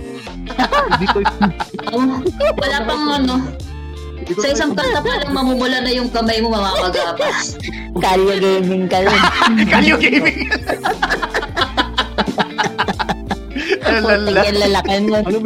Alam mo yung problema mo na ngayon ba siya? Problema mo pa sarili mo, hindi mo alam kung ano titin-tin pa. Ano kulay po? Hindi lang carpal tunnel yun eh. Kalaban mo yung sarili mo. Colorblind ka, no? Lako. Lana. Kalimutan mo na. Kulay kasi. Kulit kasi di mo maintindihan ko sa pipindutin ko sa inyo niya. Kaya nabubuisit ako. Sobrang gamit na gamit na ng unit. Yung mga kulay nag-fade out na. Oo. Sa monitor. Yung screen. Ay, sa screen. Screen. Takot na nga na eh. Arcade monitor yan eh. Yun lang. Ayun ang pinakayok. Okay. Kaya Akatori naman, ano yung pinamahirap? Kaya Akatori. Ay, ako pala yun. Yung Beatmania tsaka yung Puppet Music. Yung Puppet Music, tinry ko lang pero hindi ko na binalikan. Yung Beatmania, tinry ko lang yung sa old version ng Beatmania. Yung konti pa lang yung buttons. Pero nahirapan din ako kasi mayroong ibang... Yung sa Shang, dyan sa Quantum dati. Matigas kasi yung button, kaya parang tinamad na rin akong laruin. So, ewan ko, di ko pa na-encounter yung sa ibang Beatmania na malambot talagang literal. Pero, ewan ko, di ko na tinuloy eh. Sana, bilinag mo na sana sa mga button. Oo. So, pag kukusapin mo na lang sarili mo, so mag-DJMAX na lang ako. Oo nga. DJMAX na lang ako. True. Ay, ganun. Nice. At sa song, kung sa pagdating sa songs naman, sa GuitarFreaks na siguro or DrumMania, yung yung Daydream. Daydream na Meron pa iba eh. Actually, over there, mahirap na yun talaga eh. Tapos sa... Yung okay. Song hindi ko pa... Hindi, timepiece. Timepiece na guitar. Yun, yung mahirap talaga yun. Yung list 100, nababasa ko pa. Pero yung timepiece, hindi ko alam bakit ano yung naduduling-duling ako. Oo nga, speaking of naduduling-duling, di ba kayo naduduling-duling pa naglalaro din? Naduduling din, pare. Ay, kapag ano, nanonood kayo sa mga nalalaro ko, naduduling rin kayo, ano? Oo, alam mo yung ano, pag nanonood doon sa stream mo, ano eh, Akatori, ano eh. Siyempre, nakatingin din ako doon sa chart mo. Alam mo yung feeling na every rhythm gamers na, ano, pagkatapos mo tumitig sa scene, sa screen ng ano ng manota, pagtingin mo sa pader, umaandar na rin din ng pader. Ayaw, parang pinakain ng pader yung sarili niya. Oo. Parang kumunoy, ganun. Oo, kahit ako din, ganyan din sa akin. Ganun. Pero ano, nasanay na lang din ako. Pag naman lalo na kung matagal ka manood ng music game na ganyan, malalaman mo na lang putik, parang kinakain lang pati na sarili niya. Oh my god. Parang nakadroga bigla, no? Parang sumata. Wait lang. Oo. Tapos pag pinikit mo yung mata mo, parang may mga maliliit na putik-kita yung mata mo. Mga particles. Kitikit yung uod. Oo. Akala ko wala pala nakaka-encounter, meron pa palang iba. Halos lahat naman. Uod gaming. Inuod gaming. Uod gaming. Labi kayo. Ano pa pala yun? Okay. Ayun. Inuod gaming. Ayun. Meron pa pala isang song, yung tatlo lang yun. Timepiece, Jungle, tapos Daydream. Hindi ko na siguro maalala yung iba, pero siguro yun lang yung masasabi ko, yung tatlong songs na yun. Sa even sa DrumMania mahirap din siya. Kasi ano, boss song din kasi yung banggit ko talaga. Yun lang. Meron ko ba? May nabis mo akong tanong, sagot. Wala. Wala naman. Ayun. Siguro pwede natin i-drop ng mga ibang isang ano dito. Oh? And let's just go up with the last one. Last one na.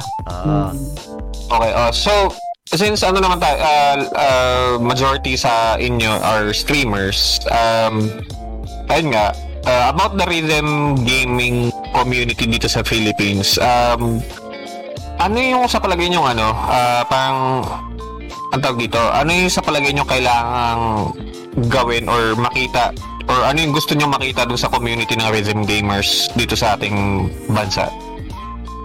Sino muna? Let's go with kay Akatori naman, kasi kanina pa siya nahuhuli, siya naman mauna. Okay, well, what do you say sa PH community? Siguro, medyo mahirap yung sagutin yung tanong, pero sabi ko na lang maging casual, hindi naman sa casual kasi lahat naman nagiging casual from the start eh. Depende na rin yun sa tao kung paano niya, kasi niya hanggang saan niya dadalhin yung skill sa game, sa rhythm game. And siguro, teka, ulitin ko yung tanong kasi nililib. But nililib game. Humble na lang siguro. Kailangan give way, humble, tapos para wala na masyadong toxicness. Tulungan ganun. Siguro, Tulungan. Oo, tulungan. Okay lang lang tumulong, pero okay lang din mag-share ng mga ideas. Yung about sa competing, siguro normal na lang yun, pero it dependent din sa tao kung gusto mo makipag-compete or not. Kasi minsan kasi pag sa competing, di naman maiwasan na humantong sa toxicness yung magiging daan nun. Yeah, totoo. Oo.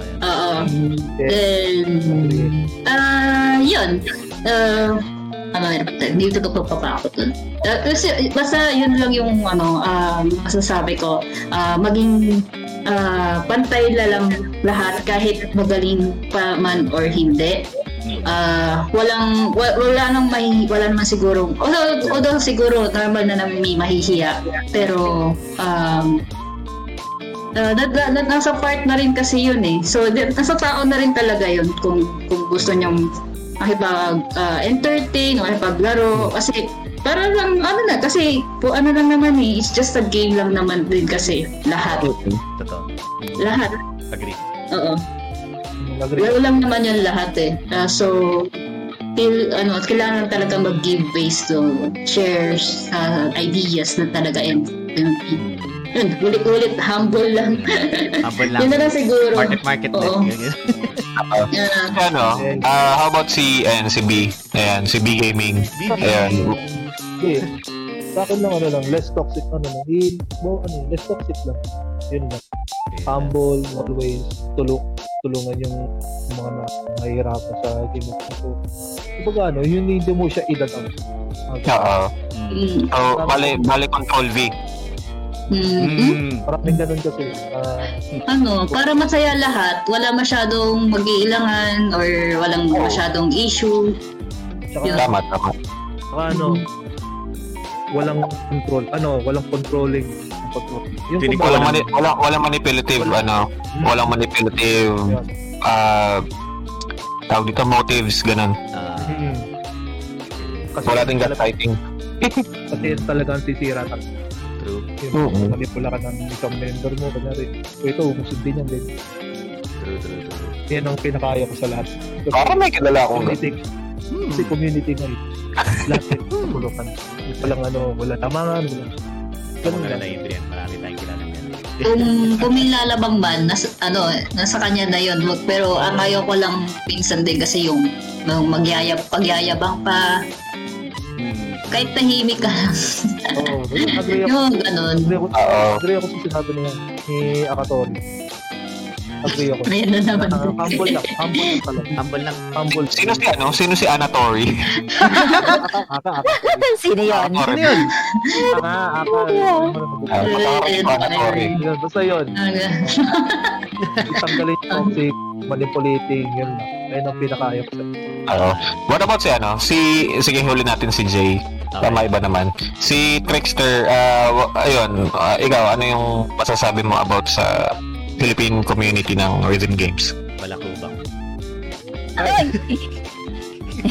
Ayan, talaga, grabe naman. Talaga winning streak.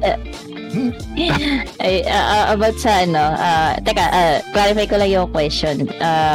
Is the question, what do you think of the PH community about rhythm games?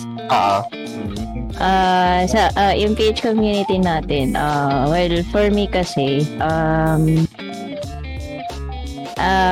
ang napapansin ko sa mga rhythm gamers community, may mga of course, may mga humble, may mga competitive, may mga secretly competitive. Competitive.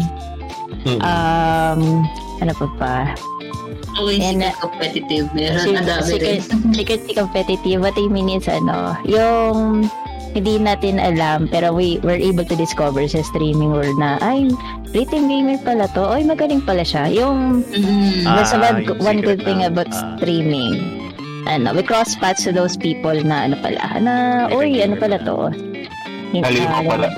gamer pala. Yes, so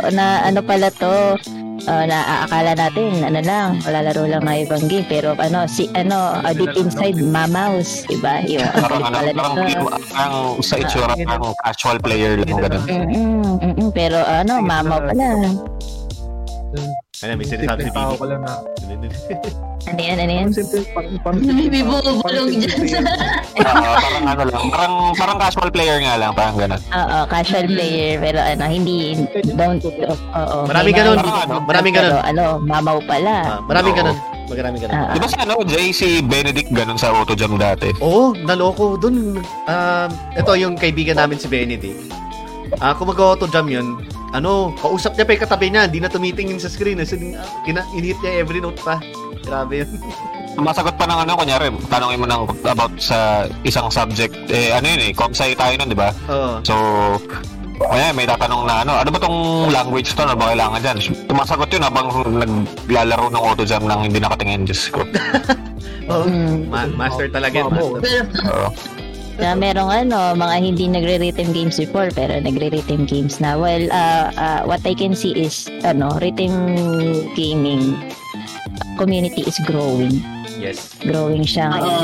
Up until now it's growing. Parang when a person si akatori.ph, actually you're an inspiration to you may not feel it that way pero alam mo yun, maraming idols sa'yo eh. Yung nakaka-influence ka na maganda for others, na-encourage pa for others na mag-try ng this game because it's diba, it's really cool and magandang laro yun. Parang we're actually growing. Yep. Which is really it's really nice to see na unti-unti nag-grow tayo. Tapos may mga nakikita rin akong rhythm gamers na magagaling. Yun nga, may mga nagko-competition. Naglalabasan sila, naglalabasan kasi ko rin yung nagdamit. Oo, naglalabasan na sila. Yes, lately, di ba? Lately din dami talaga. Mga hindi mga kalain eh. Pero, kahit nag-unti-unti silang nag-stream.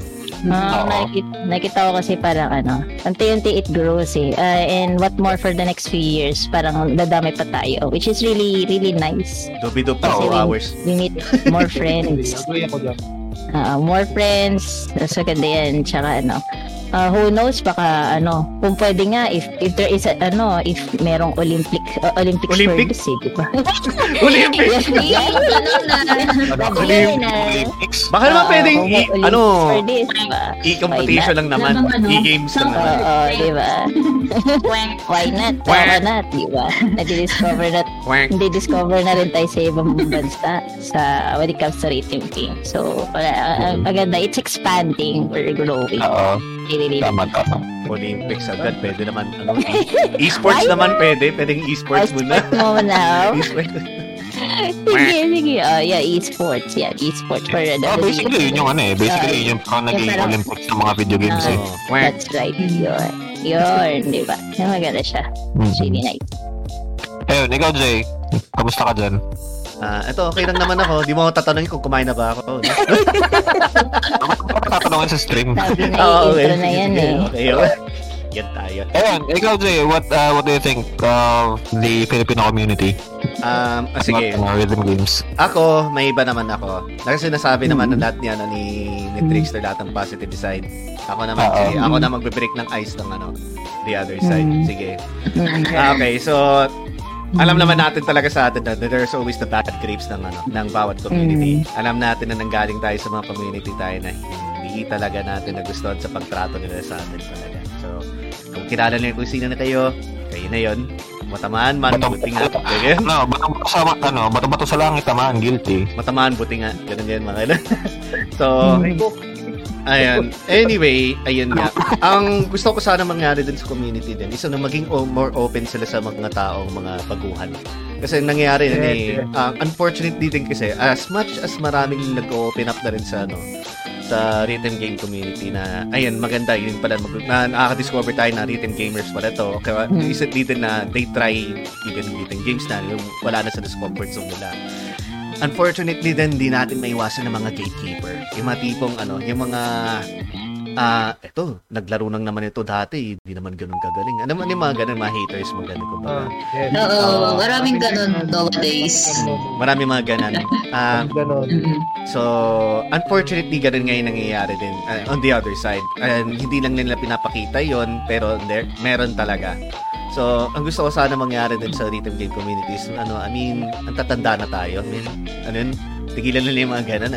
Magbiging mas, more welcoming na tayo sa mga next generation na darating na after us na, ganun. Matuto naman sila mag-pass ng torch, ganun. Oo. Hindi yung... Maging modelo ba tayo sa mga baguhan? Oo, exactly. Inspiration tayo ng ibang mga baguhan. Oo, kasi nangyayari kasi sa mga iba. Kasi tayo nag-umpisa eh. Ang hirap naman talaga. Oo. Nangyayari kasi sa iba, binabakura nila kaagad yung community. Sipin sila na yung magaling, ganun eh. Sorry pumatamaan. Parang gano'n.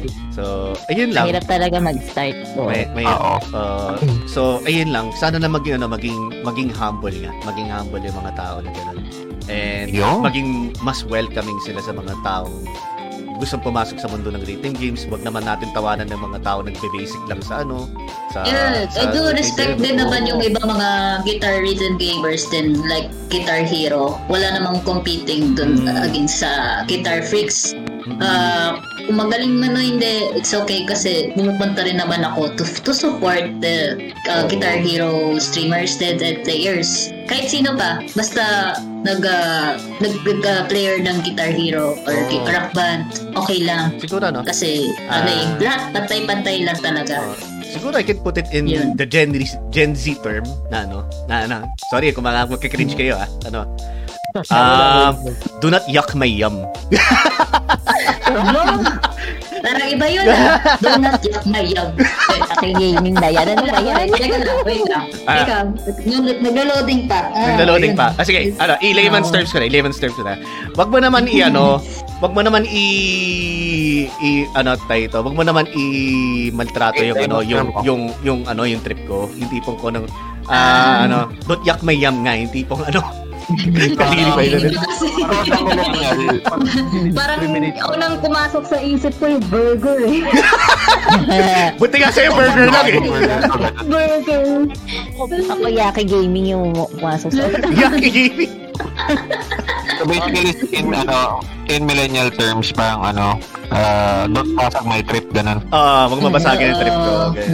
Kasi walang kanya-kanyang trip yan. Walang basagan ng trip kasi dumaan ka rin din dyan. Yan lang yun. Tumulong ka na lang, sumuporta ka na lang. Yan lang. Yan lang masasabi ko sa community. Kasi ngayon, magkaroon ka lang ng magandang gamit. At sa laro mo, iisa lang, kinoconsider ka na gamer mo. Pansin yun, napansin yan. Ako yung iba nga, nakasando lang eh. Yung iba, kumakaldag lang eh. Pero wala ka na, di ba? Yung iba, natutulog lang. Consider, tas gamer na po. Tapatan pa yun. Natutulog, 24 hours na naka-live siya na natutulog, tas naka-costume siya ng Spider-Man. Oo. Uy, Spider-Man, nandito, natutulog. Ay, nako. Anyways. Basta makita ka lang na nag-stream. Kasi ang bataya ngayon, parang pag nakita ka na nag-stream, considered as gamer ka rin. Ayun na nakikita kong bataya ngayon. Parang labanan. Makita ka lang na stream, uy, gamer ka po. Ganun. Tapos iisa lang pala nilalaro. Iba na yan. Iba na yan, hindi na rhythm game yan. Santo gaming na yung mga iba eh. Iba na yan. Alam namin mga trip. Streamers in general yan. Alam na namin yung trip mo, baby. Kaya okay na yan. Bubu gaming. Talalaglag daw. Talalaglag na si Jay. Wala. Baby gaming. Ayaw ah. Ano. Naalala ko tuloy yung nagsasakyan tayo, Jay. Pinalabit ka. Iba na yun. Ay, wala. Wag dito. Ayan. Adrian. Wala. Ayan, sige. I think that pretty much covers everything there. With our podcast. I think we've covered a lot of ground dito sa podcast natin ngayon, Tapos, ayun, isa ating mga guests, may mga ipa-plug ba kayo or mga shoutouts pa kayo? Before that pala, thank you so much for accepting our invite nga pala. Maraming salamat sa pag-accept ng invite namin, guys. Thank you. Isa pa yun. Cheers. Thank you. Thank you to, sa Adrian Gaming, at saka si Jay Gaming, and to Trickster, and to BBK Gaming. Ayan, salamat sa pag-support ko sa akatori.ph din. Yun. Kahit kailan na ba ako nag-stream to 2020? Yun. Di ko naman in-expect na ganun mabilis mag-boom din yung ng Akatori.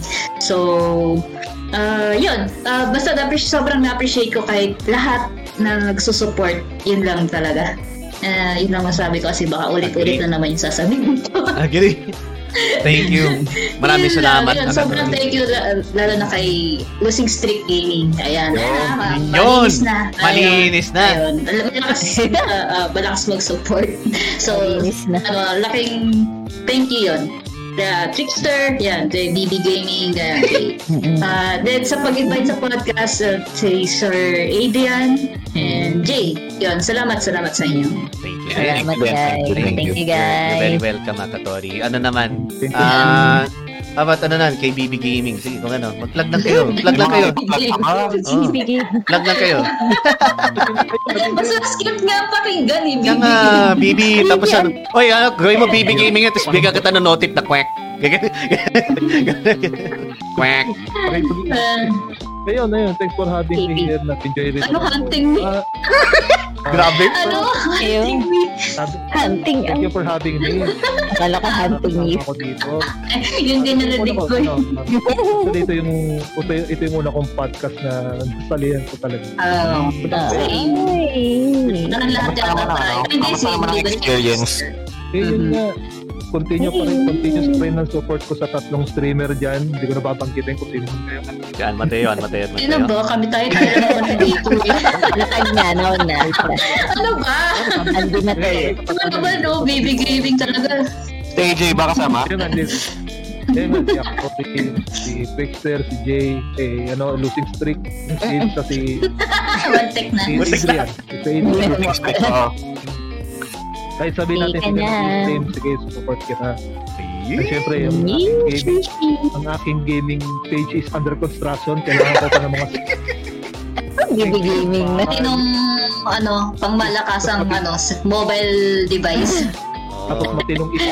Ayan. Wala akong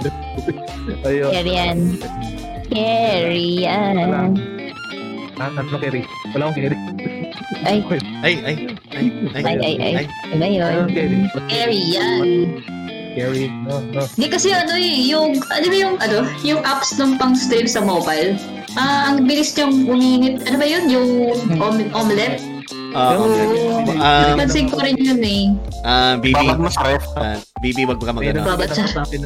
Wag ka mag-omelette, BB. Wag ka mag-omelette. Mag-ano ka, mag-turnip ka. Ayan na. Nga, tinatry ko yung inaano ko nga. Lalagay ko siya rito. Kaso buisip kong ano na to. Oops, baka may guard.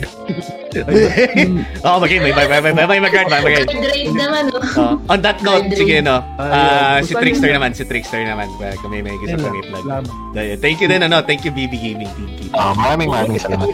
Thank you so much. Yes. Nag-enjoy. Salamat sa invite, guys. Salamat. Losing Streak Gaming, ANC Gaming. BB Gaming. Bibigay. Tsaka syempre si akatori.ph. Yes, thank you Trickster. Yan, syempre. Soon sa Twitch kapag magmaayos na or nagka-wifi na. Follow guys. Follow. Hello, depende. Ay! Papapalo na ako. Spam. Ay, halo. Bad. Tutuyak po po eh. Bantad yan, ikaw. Sa box ng pampaswerte sa wallet. Grabe. Ilan na wallet mo ko. Sa box. Swerte mo nun. Open na naman yung na yan eh. Swerte. Tapos iba-iba flavor.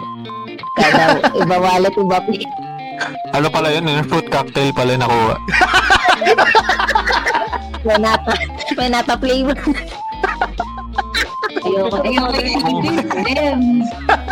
Grabe kayo. Grabe. Ang flavor. Kaloka, buko pandan lang eh. Naging cocktail pala. Grabe. Nakuta ko. Grabe, kabisado ni Trickster. Oo nga galing talaga eh. Alam ko lang pandan na alalang ko. Oo, galing talaga. Mothball gaming talaga ito eh. Wala ka rin ko yung BB Gaming. Matindi yun. Okay na eh. Okay na ako tawagin gano'n, wag lingaw. Hi, alam niyo na yun. Hi. Hi. Tawagin ka na ba? Uy, wag. Hi. Hi. Hi. Natin siya. Nao na, andun na tayo. Nakain na. Nagalit na ba, Choy? Ayan, so tapos na tayo sa podcast namin. So expect na, no? Salamat. Ang ingay stream na to. Ay, ingay podcast. Stream. Ayan. Ingay podcast. So by the way, sa mga nakikinig sa Spotify natin, we will upload this on Sunday on siguro i-stream na namin dun sa as premiere dun sa namin sa page namin, and then syempre magtatagtag na kami dito ng sana meron ng page sana si BB Gaming. Tapos tapos on Monday siguro i-upload na namin sa Spotify. It's your time to shine, BB Gaming. BB Gaming, let's go. Quack. And sige, Adrian, you may do the outros. Lolo ko, wala tayong outro. Ayun na kayo outro namin. So, maraming salamat sa pag-alala. Ayun, maraming salamat. Ayun, sa mga sumama sa amin ngayong episode na ito. Sa aming Losing Streak Gaming podcast. Ayun, maraming salamat. Kay Akatori, kay BB Gaming, kay kay Trickster. Ito pa sa salamat sa today. Ano yun? Wala. Kaya ko hinirit pa si Baby Gaming. Okay. Ayun. Tapos, yun nga. Please do abang-abang na lang. Follow these people sa kanilang mga pages for Facebook. Sa Facebook, sila ba yung mga may Twitch? Ito si Trickster. Si Trickster. Tsaka si Akatori. Please do follow them on their streaming platforms, yun na lang siguro. Thank you. Ano ba?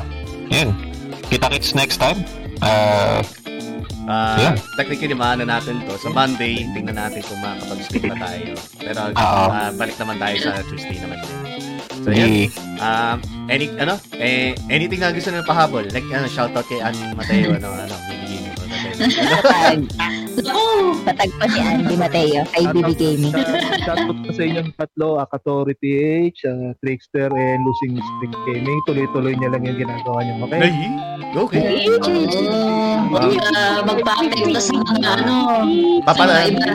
papatuloy namin basta ikaw umpisa mo na.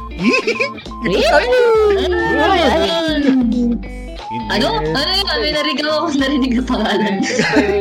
Ganun din kay Adrian, kahit hindi siya nag-i-stream. Ay, mamaya, mag-stream yan. Ako maglalaro mamaya. Siya maglalaro mamaya. Okay. I'll be your number one loyal supporter. Number one na lang. Pasensya ka na, meron na lang nakaupo dun sa spot ng number one eh. Ay! Naka-reserve na. Paano si Jadrian? Naku. Ano pa to yung Jail pala? Ay, Jail pa! Oh, ayaw! Magagawa! Jail puto. Ay, issue kayo. Issue kami. Ano na yun to? Issue. Ayan, so humaba na ulit. Anyway, so thank you so much for listening to our podcast. Sabi na eh. Mahaba na natin. Anyway, doon kami magtatapos. Maraming salamat guys. So, ay, nangihirit na naman. Nangihirit pa si Baby Gaming.